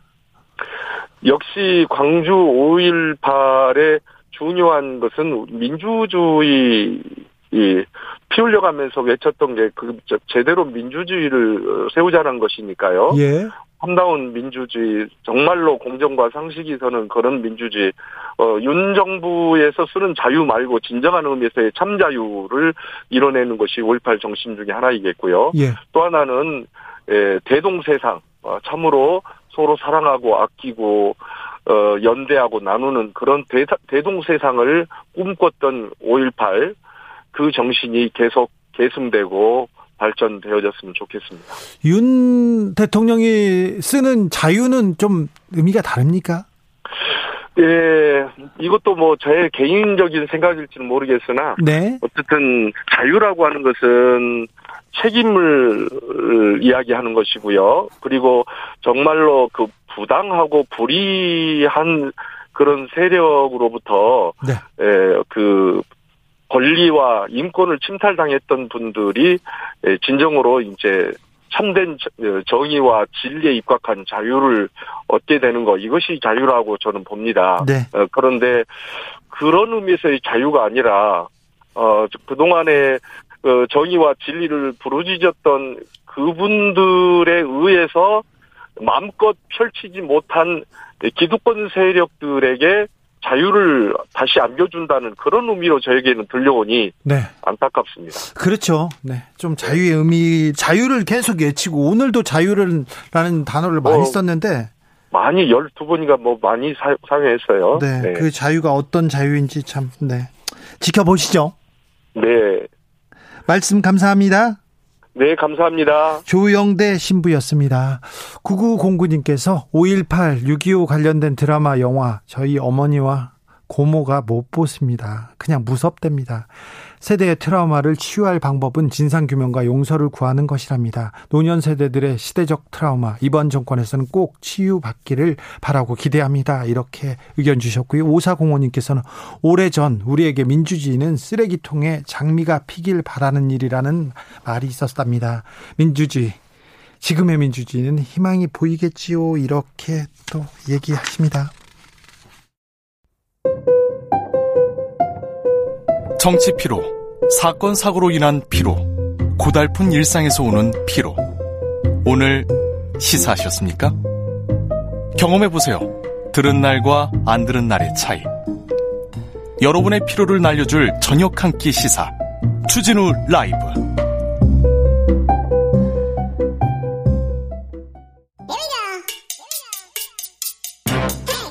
뉴스를 향한 진지한 고민 기자들의 수다. 라이브 기자실을 찾은 오늘의 기자는 KBS 김수현 기자입니다. 안녕하세요. 안녕하세요. 네, 김수현 기자 혹시 검찰 출입하셨습니까? 검찰 출입은 아직 안 해봤습니다. 안, 안 했습니까? 네. 오늘 한동훈 법무부 장관이 검찰 인사를 단행했습니다. 대검 차장에는 이원석, 중앙지검장, 서울중앙지검장은 송경호, 법무부 기조실장으로 권순정, 법무부 검찰국장 신자용, 그리고 중앙지검 2차장은 박영진, 3차장은 박기동, 4차장은 고형곤 검사를 임명했습니다. 그리고 친 추미애 친 박범계라고 이렇게 불리던 이성윤, 이정수, 이정현, 심재철 검사는 법무연수원으로 발령됐습니다. 그리고 총장 물망에 올랐죠. 김우곤 대구지검장은 서울고검장으로 이렇게 영전했습니다.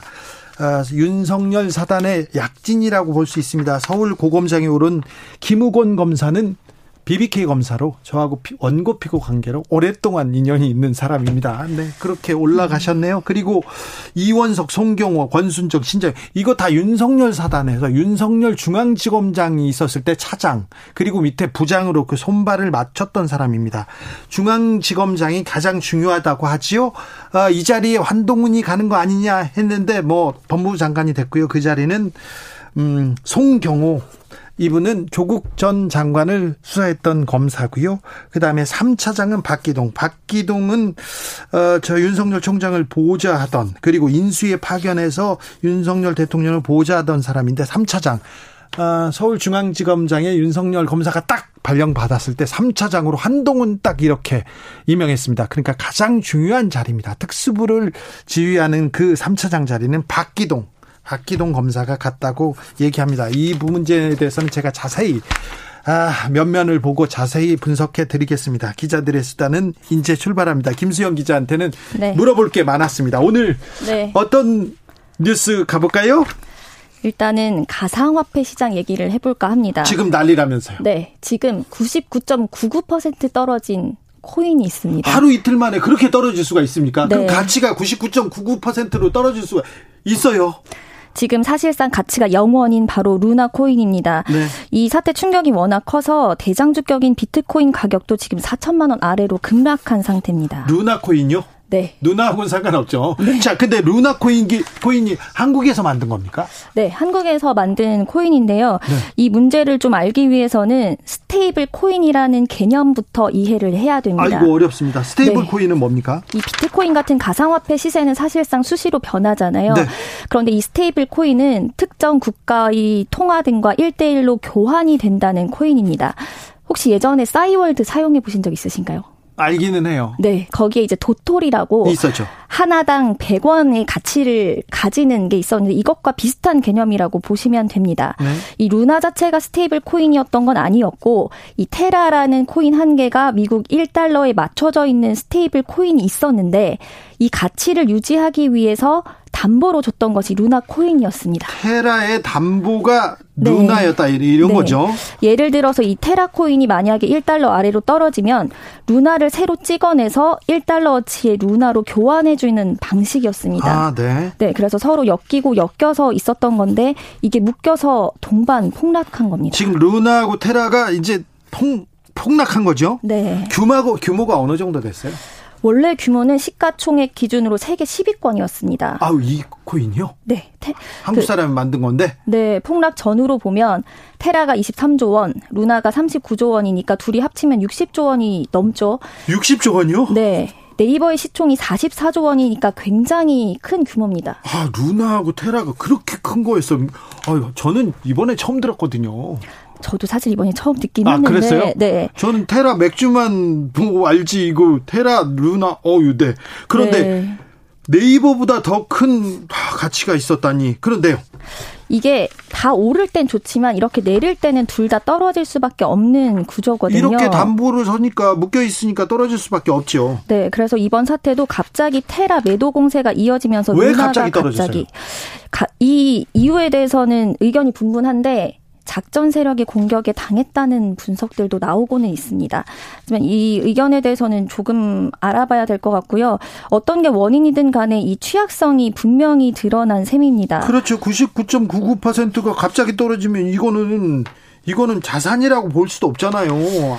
네, 그래서 금융당국이 28만 명이 700억 개 정도 보유하고 있다라고 추정을 했고 투자자 보호 관련 조치를 시행하겠다고는 했습니다. 그런데 이제 현재 법정으로 가상화폐 투자자 보호법이 없어서 조치하는데 좀 한계는 있거든요. 네.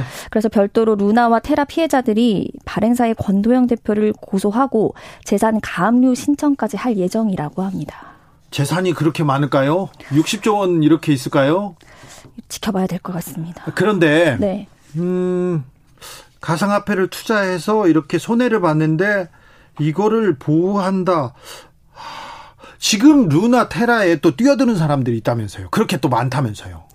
지금 워낙 가치가 낮아, 낮다 보니까 그렇게 볼 수도 있는데 사실상 좀 위험하다고 볼 수 있습니다. 상장 폐지되기도 했다면서요? 네. 앞서 말씀드린 것처럼 이 가상화폐는 뭐 주식시장과 다르게 투자자 보호법이 아직 마련되어 있지 않기 때문에 네. 투자하셨다가 손해를 크게 보시더라도 지금 당장은 방법이 많지 않은 게 현실입니다. 정부도 해줄 게 별로 없네요? 네, 네. 맞습니다. 예정이 없는 질문 그만할까요? 다음 뉴스로 가보겠습니다. 네. 올해 서울 임대차 시장에서 월세 비중이 절반을 넘었습니다. 이게 뭐 무슨 말이죠?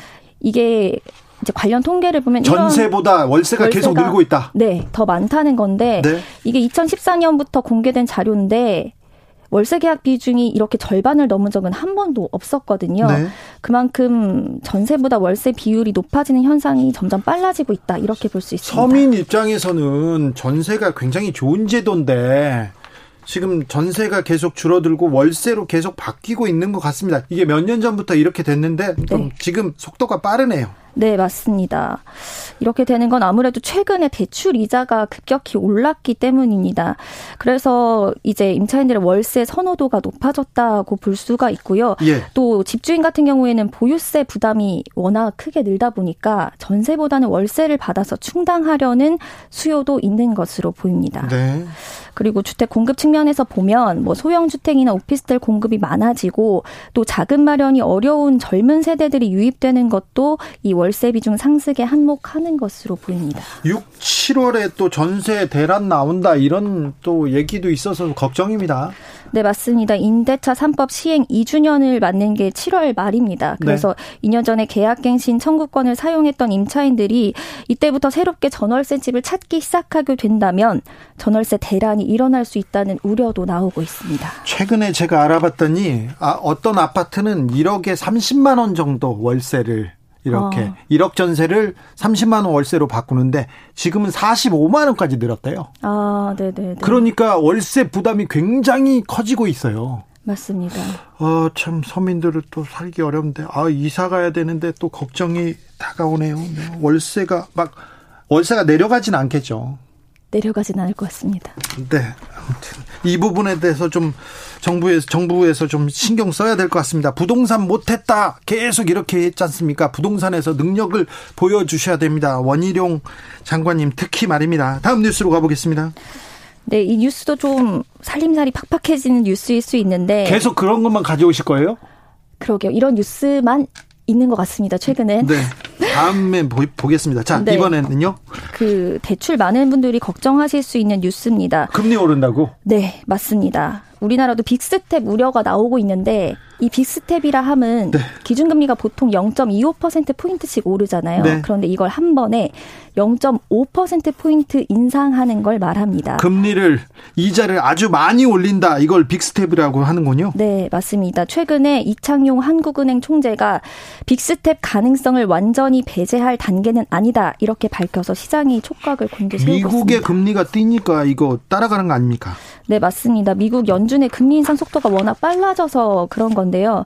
미국이 이달 초에 0.5%포인트 기준금리를 올렸잖아요. 그런데 7월에도 이 big step 가능성이 열려 있습니다. 네. 물가를 잡기 위해서인데, 제롬 파월 미 연준 의장이 물가 상승률 잡힐 때까지 계속 금리 인상 밀어붙이겠다 이렇게 말하고 있습니다. 물가를 잡아야 되니까 금리를 계속 올릴 수밖에 없다 계속 얘기합니다. 네, 그래서 미국 금리가 이렇게 높아지게 되면 우리보다 더 높아지는 기준금리 역전 현상이 발생할 수가 있어서 우리도 균형을 맞추려면 따라 올릴 수밖에 없다는 얘기가 나오고요. 네. 또 우리도 지금 물가가 굉장히 많이 올라 있잖아요. 그렇죠. 네. 지금 5% 가량 지금 상승하고 있지 않습니까? 네, 맞습니다. 그래서 이 물가 잡기 위해서라도 금리 인상 속도 빨라지는 거 아니냐? 언제쯤 할까요? 언제쯤? 지금 당장 앞서 있는 금통위는 다음 주 목요일입니다. 이때도 한 번은 올릴 것으로 보입니다. 다음 주에 또 금리 인상 계획이 있을 수 있다. 이렇게 네. 보면 보네요.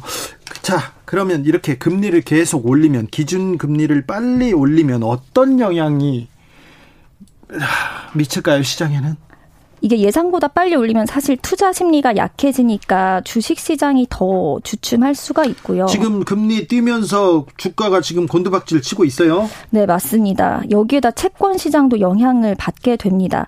이 시장에서는 금리 인상 속도가 더 빨라질 수 있다는 전망 때문에 국고채 금리가 오르는 현상이 일어나고 있는데 실제로 앞서 말씀드린 이창용 한국은행 총재 발언 이후에 네. 국고채 3년물 금리가 3%대를 다시 넘었습니다. 아무튼 금리 오르면 이자 올라가요. 네. 은행 이자는 더 많이 올립니다. 네, 은행 이자는 더 빨리 오르죠. 네. 지금 가계 대출만 1,060조 원이 넘어 있는 상황입니다. 네. 이자가 갑자기 오르게 되면 이 충격이 커질 수 있어서 이 같은 점도 같이 고려해야 되지 않을까 싶습니다.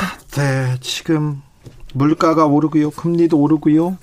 그 다음에 아, 지금까지는 암호화폐 손 놨었는데 손 놨는데 루나 사태를 보면 정부나 국회에서 법도 만들고 아, 조금 안정 안전망을 만들어 줘야 될 것 같습니다. 그리고 전세 가 폭등하고 있고 월세 늘고 있습니다. 네, 이런 문제 좀 다 정부 당국에서 신경 써 주셔야 될 텐데. 네, 그래서 저희가 준비했습니다. KBS 김수현 기자와 함께 했습니다. 오늘 감사합니다. 감사합니다. 교통정보센터 다녀오겠습니다. 이현 씨.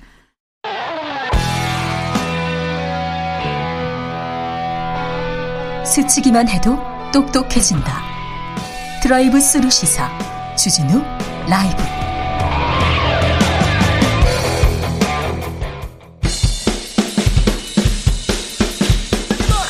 틱탁 틱탁 틱탁 현란한 입담의 환상 드리블 오늘 이 뉴스를 주목하라 이슈 티키타카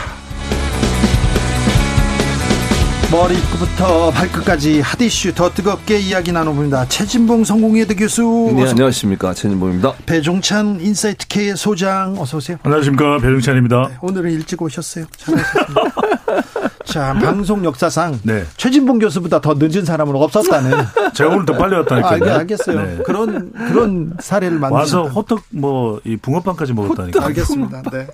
자, 오늘 5.18이에요. 5.18. 네. 아, 5.18의 어, 역대 정부와는 역대 보수 정부와는 좀 다른 모습을 보여줬습니다. 어떻게 보셨습니까? 네, 뭐 그랬습니다. 그 뭐 국민의힘 의원들과 함께 윤석열 대통령이 내려가고 장관들도 오고 뭐다 네. 와서 또 인물리학 행진곡도 같이 재창을 하고 좋은 모습이라고 생각해요. 뭐 네. 그런 시도를 한 것 자체 전 잘했다고 봅니다. 다만 그게 지속성이 있어야 돼요. 네. 한 번에 일회성 음, 행사로 끝나면 잘 안 된다고 보고 구호 말고 행동으로 보여줘야죠. 아, 그럼요. 당연히 그래야 되고 요. 그리고 이제 항상 우려가 됐던 건 뭐냐면 김종인 전 비대위원장도 무릎 꿇고 사과하고 막 했잖아요. 근데 당내에서 그 인사들이 일부 인사들이 또 이상한 소리하고 왜곡하고 폄훼하고 이런 일들이 벌어지면 그동안 쌓아온 신뢰가 한꺼번에 무너지거든요. 네. 그런 일이 절대 없어야 돼요. 그래서 이제 오늘 시작을 했으니까 네. 이 부분이 좀 지속 지속돼서 어 국민들 또 광주 시민들의 마음을 얻을 수 있도록 네. 했으면 좋겠습니다. 음. 잘했으면 좋겠어요. 네. 잘한 건 뭐 또 잘했다고 네. 평가를 해줘야 또 앞으로 더 잘할 수 있는 거니까요. 예. 특히 이제 오늘 민주의 문을 지나가면서 우리 5월 막내라고 그러죠. 고 전재수 군 형인 또 전재룡 씨를 만나서 그런 얘기를 했거든요. 전재룡 씨가 윤석열 대통령이 앞으로 좀 5년 내내 왔으면 좋겠다. 네. 그랬더니 그렇게 하겠다. 네. 이게 또 봉환소를 지나면서 그렇게 얘기를 했기 때문에 저는 일단 뭐 잘한 건 잘했다고 얘기하지 네. 뭔가 진정성이 없다. 이런 평가를 내리기 전에 네. 더 잘해라. 앞으로 더 잘했으면 좋겠다. 어? 이렇게 오히려 좀 잘한 건 그런 평가를 해줄 필요가 네, 있을 것 같아요. 첫 걸음을 내디뎠고요. 음, 네. 어떻게 또 진상규명을 위해서 어떻게 힘쓰는지 보자고요. 네. 보시자고요. 그런데 5.18 기념사가 유출됐어요. 그리고 음. 반려견과 산책하는 사진도 유출됐다고 합니다. 요거는 어떻게 보셨습니까? 그러니까요. 이게 사실은 아주 그러니까 일부 인터넷 커뮤니티에서 이제 계속 공유가 됐던 것 같은데 이제 저는 우려되는 건 뭐냐면 이 두 가지로 생각해 볼 수 있어요. 하나는 가장 가까이 대통령 가까이 갈 수 있는 사람이 아니면 찍을 수 없다는 거죠. 일반인이 찍을 수는 없어요. 그렇게. 아, 그렇죠. 그거는 불가능해요. 아니 경호원들이 많은데 네, 다 있는데 어떻게 일반인이 이렇게 근접해 찍을 수 있어요. 개 산책하는 모습이었는데 반려견. 그래서 저는 이런 사진들이 찍혀서 공유되는 것 자체가 부적절하다고 생각해요. 아니 지금 네. 사실 뭐 친서민 네. 행보 네. 그리고 조금 음. 친밀감을 높이기 소탈. 위해서 음, 음. 조금 그 언론 플레이하는 거 아닙니까? 뭐 그런 면이 있죠. 아무래도 이제 그런 모습을 계속 보여. 예를 들면 신세계 백화점 가서 뭐 사시고 예를 들어서 또는 광장시장도 가시고 뭐 네. 좋은데 그런 또 오늘 이, 이 사진 같은 경우도 마찬가지 개념인데 문제는 뭐냐면 공식적 라인이 아니라 누가 누가 찍었는지도 모르는 사진들이 커뮤 커뮤니티에 돌아다니는 것 자체가 저는 대단히 비상식적이라고 생각해요. 뭐 대통령은 우리나라의 수반이잖아요. 국가 수반이고 그러면 VIP에 대한 경우가 제대로 되고 있는지 또 누가 과연 이걸 찍었는지 왜냐하면 공식적으로 청와대에서는 자기들이 찍었다고 청와대가 아니죠. 대통령실에서는 본인들이 찍었다고 공개하지 않았어요. 밝히지도 않았고요. 그럼 대체 누가 찍은 겁니까 이 사진을? 그런 부분에 있어서는 이거는 좀 투명하게 할 필요가 있다. 왜냐하면 음. 대통령의 측근 중에 또는 가까이 있는 누군가가 이렇게 다니면 사진을 찍는다고 하면 그건 국민들에게 공개할 필요가 있다는 개인적인 생각입니다. 근데 너무 또 우리가 이 사사건건 또 신경이 좀 곤두서있을 필요가 있을까? 그러니까 정말 해킹이나 보안에 실질적인 문제가 생긴다면 그거는 걱정을 해야 되고 또 우려가 되는 부분이고 보완을 해야 되겠죠. 근데 뭐 친서민이든 소탈이든 잘하면 좋은 거 아닙니까? 근데 저는 이렇게 좀 봤으면 좋겠어요. 너무 신경이 곤두서 있어서 뭔가 윤석열 대통령이 하는 행동만 건건마다 다 마음에 안 든다 이렇게 받아들이기보다는 네. 그래도 좀더 음. 대통령으로 어쨌든 5년간 대통령이잖아요. 그렇죠. 그래서 저는 잘하는 건 잘한다고 좀 칭찬도 해주고 네. 크게 문제가 안 되는 거면 좀 긍정적으로 볼 필요도 있지 않을까. 그렇죠. 못한 거는 저는 좀 추상같이 인사 논란 이런 부분은 아니 윤재선 비서관 같은 부분은 경질 안 해요. 이렇게 주장하더라도 아, 그때는 목소리를 까시고 잘한 거는 좀 잘했다고 또 이야기하고. 아, 그럼요. 네. 그럼요. 지금 지금 이제 시작했습니다. 음. 시작했습니다. 좀 좀 뭐 어디에서 서투른 걸음이 있을 수도 있어요. 그런데 네. 처음 했으니 뭐 잘 지켜보자고요.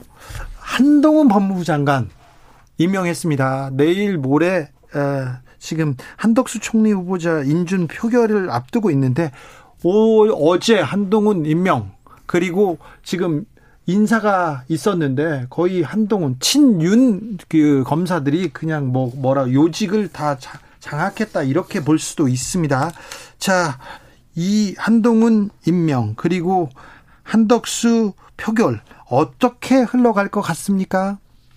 일단 한동훈 임명은 이제 대통령의 그 인사 스타일을 정확하게 보여준 거죠. 지금까지 그렇게 문재인 정부 때 국민의힘이 뭐라고 비판을 했습니까? 인사청문회 청문 보고 채택 안 된 사람 30명 임명했다고 입만 열면 그거 가지고 비판을 했었어요. 계속. 근데 지금 인사청문회 채택 안 된 사람들 다 그냥 하시잖아요. 임명. 그리고 과연 국민들이 그분의 박병훈, 박보균 후보자 같은 경우는 친일 논란도 있고 또 그에 대해 상당히 논란도 많았었고 원희룡 후보자 같은 경우는 오마카세인가요 뭔가요? 뭐 저는 뭐 먹어보지도 못한 건데 법카슨 문제 때문에 논란도 많았고요. 어, 그리고 이제 본인 그, 그, 뭐, 오봉도인가요? 오동도인가요? 뭐 이름도 헷갈리는데 어쨌든 네. 그 지역 개발 관련된 논란도 있었고 이런 부분들이 있는 장관들을 그냥 다 임명을 했어요. 근데 한동훈 후보자까지 이제 장관 후보자까지 임명을 해서 이제 어제 취임식을 했는데 예.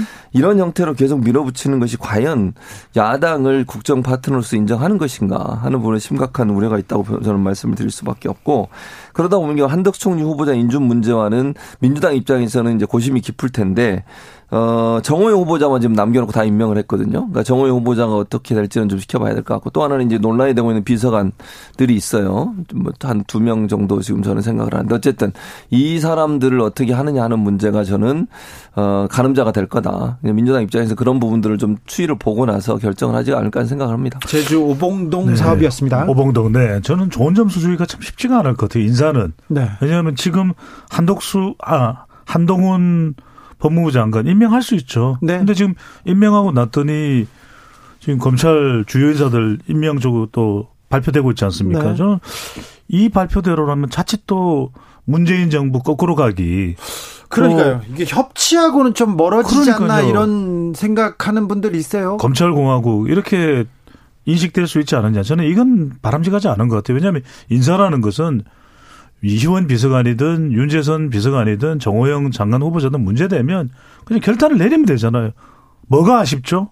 국민들 앞에서 국민들은 전문성 중요합니다. 근데 전문성보다 더 중요한 건 도덕성이고요. 도덕성보다 더 중요한 것도 리더십도 있고 전문성도 있고 도덕성도 있습니다. 근데 가장 중요한 건 뭡니까? 국민 공감되죠. 국민 공감하지 못하는 인사가 대통령으로서는 최적의 인사일까요? 그러니까 이런 부분에 대해서 저는 머뭇거릴 필요가 없는 겁니다. 윤석열 대통령이 국민 눈높이에 안 맞다? 그러면 그건 조치해버리면 되잖아요. 결정해버리면 되잖아요. 또 보완하면 되잖아요. 보완하지 않고 있어서요. 네. 네. 그런데 인사는 그렇게 갔는데 아 야당하고 정치란 이 반대하는 사람들하고 끝없이 어, 협의하고 이렇게 또 토의하고 싸워서 조금 공감대를 만들어가는 과정이기도 한데요. 이런 부분이 조금 부족한 것 같습니다. 그러니까요. 그래서 우리가 왜냐하면 전문성뿐만 아니라 똑똑한 사람이 하늘과 땅 차이일 것 같습니까? 별 차이 없어요. 네. 그리고 도덕성은 정말 또 찾아보면 괜찮은 사람이 있거든요. 또 리더십도 필요하고 정말 파격을 파격을 갖추었을 때 국민들은 거기서 감동하는 아니 국무총리가 한덕수 후보자 말고 전현희 전 전현희 국민권익위원회 위원장 같은 분을 저는 예를 들은 겁니다. 아무 관계가 없습니다. 이런 분을 파격적으로 더불어민주당 인사지만 파격적으로 발탁을 했다. 국민들 감동할 겁니다. 감동할 거예요. 눈물을 흘릴 겁니다. 네. 파, 파격적으로 안 할 거예요. 픽업하지 네. 않을 거예요. 네. 지금 말씀하신 것처럼 정치는 협치고 타협이에요. 그러니까 본인이 이제 검찰에서만 오래 계셨기 때문에 뭐 이해되는 측면도 있습니다만 정치에 들어오 정치인이 되신 거잖아요. 대통령이면. 네. 그러면 그 정치의 문법들을 좀 수용하고 배워가시려는 태도가 필요하다고 저는 봅니다. 내가 원래 하는 방식, 그 방식을 전혀 바꾸지 않겠다. 뭐 그러니까 제가 아까 국정 파트너라고 말씀을 드렸는데 야당은 국정을 운영하는데 중요한 파트너 중에 한 분이에요. 특히 야당이 지금 여소야대 전국이잖아요. 그러면 대통령이 계속 야당과 각을 세우면서 가는 것이 국정 운영에 무슨 도움이 되겠습니까? 네. 저는 돈도 전혀 도움 안 된다고 생각해요. 내일, 그런 부분들. 내일쯤 정호영 장관 후보자를 사퇴시키고 모레 한덕수 총리 후보자 표결에 나선다. 이게 국민의힘 측 이렇게 평론가들이 예상한 시나리오입니다. 네, 그, 그렇게 될 것 같아요. 그렇게 그래서 저는 민주당이 부담스러운 게 지금 이재명 총괄 선대위원장이 한덕수 장관 총리 후보자에게 기회를 주자고 이야기를 했거든요. 네. 그래서 저는 20일 날 인준 가능성도 있을 것 같아요. 그렇게 한다면 만약에 네. 그런다면 어, 윤석열이 놓은 내각의 수 그리고 이 포석이 어느 정도 어느 정도 뭐라고 해야 되나요?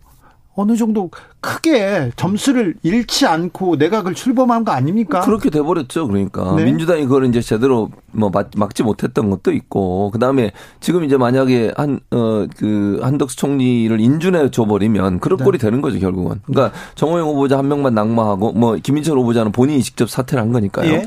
그리고 나머지 후보자들은 인사청문회 청보고서 여섯 명인가가 채택이 안 되는데 임명을 했거든요. 네. 그러고 그냥 넘어가잖아요. 네. 아무 일 없다는 듯이. 그리고 비서관 두 명도 만약에 그렇게 논란이 되는 지금 논란이 되는 비서관 두 명 같은 경우는 정말 저는 개인적으로 자격이 없다고 생각해요. 그 사람들 계속 끌고 가면서 정호영 후보자 한 명으로 모든 걸 끝내겠다고 하면 민주당 입장에서 이걸 그냥 수용할 수 있을까? 저는 상당히 의문이라는 생각이 그러니까 듭니다. 뭔가 민주당이 빨리 좀 이 부분에 대해서 분명하게 했어야 되고 한덕수 총리 후보자도 청문회를 미룰 이유가 없었어요. 빨리 청문회를 하고 그냥 인준 표결에 바로 들어갔었어야죠. 아, 그런 그런 취임식 들어가기 전에. 그런데 지금 5.18에 대해서 어떤 지금 이 우리가 평가를 할 수, 분석을 할 수 있을까요? 5.18에 왜 이렇게 주도적으로 나갔을까? 윤석열 대통령도 그렇고 국민의힘 대거 참여했죠. 세 가지입니다. 호남 공들이기, 두 번째는 인사. 이렇게 이제 5.18 다녀오고 나니까 20일 날 이 부분이 상당히 이제는 더불어민주당으로서는 부담스러울 수밖에 없고 예. 그다음에 경인입니다. 경기도와 인천. 그러니까 수도권에 수많은 호남 출향 유권자들이 있거든요. 어 그래? 5.18에서 윤석열 대통령이 이제는 헌법 전문에 넣어? 그러면 경기도 인천 유권자 판세에 영향을 준다. 민주당이 총리 후보자 어, 청문회도 미뤘고요. 표결도 미뤘습니다. 그리고 인사청문회를 하루에 여섯 명씩 이렇게 모아서 이렇게 하면서 이게 누가 어떤 후보자가 나와서 어떤 비전을 정책을 말했는지도 잘 모르겠고 모르겠어요. 네, 모르겠고 그 다음에 또 인사청문회도 잘 치르지는 못했어요. 음. 거기에 또 또 좀 악재가 있습니다. 음. 박지원 비대위원장이 오늘 악의 고리 끊어내야 된다 하면서 최강욱 책임져라 이렇게 또 얘기하고 아하. 나섰습니다. 그러니까 저는 박지원 위원장에게 제가 그냥 어, 충고를 하나 하자면 그러니까 문제를 제기하는 거는 뭐 잘했다고 생각해요. 예를 들면 예컨대 성비 문제에 대해서 적극적으로 나서가지고 문제를 어 공론하고 예. 그, 그리고 이제 그걸 끊어내는 거 그건 잘했어요. 근데 문제는 뭐냐면 계속 그거만 하고 있어요.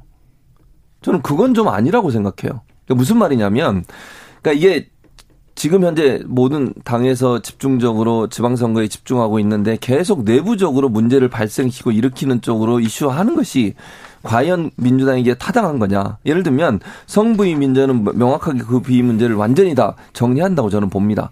근데 이걸 계속 비대위원장이 이슈화하고 이슈하고 이슈화하는 것이 과연 민주당이 도움이 되느냐 하는 부분은 고민을 해봐야 된다고 저는 생각해요.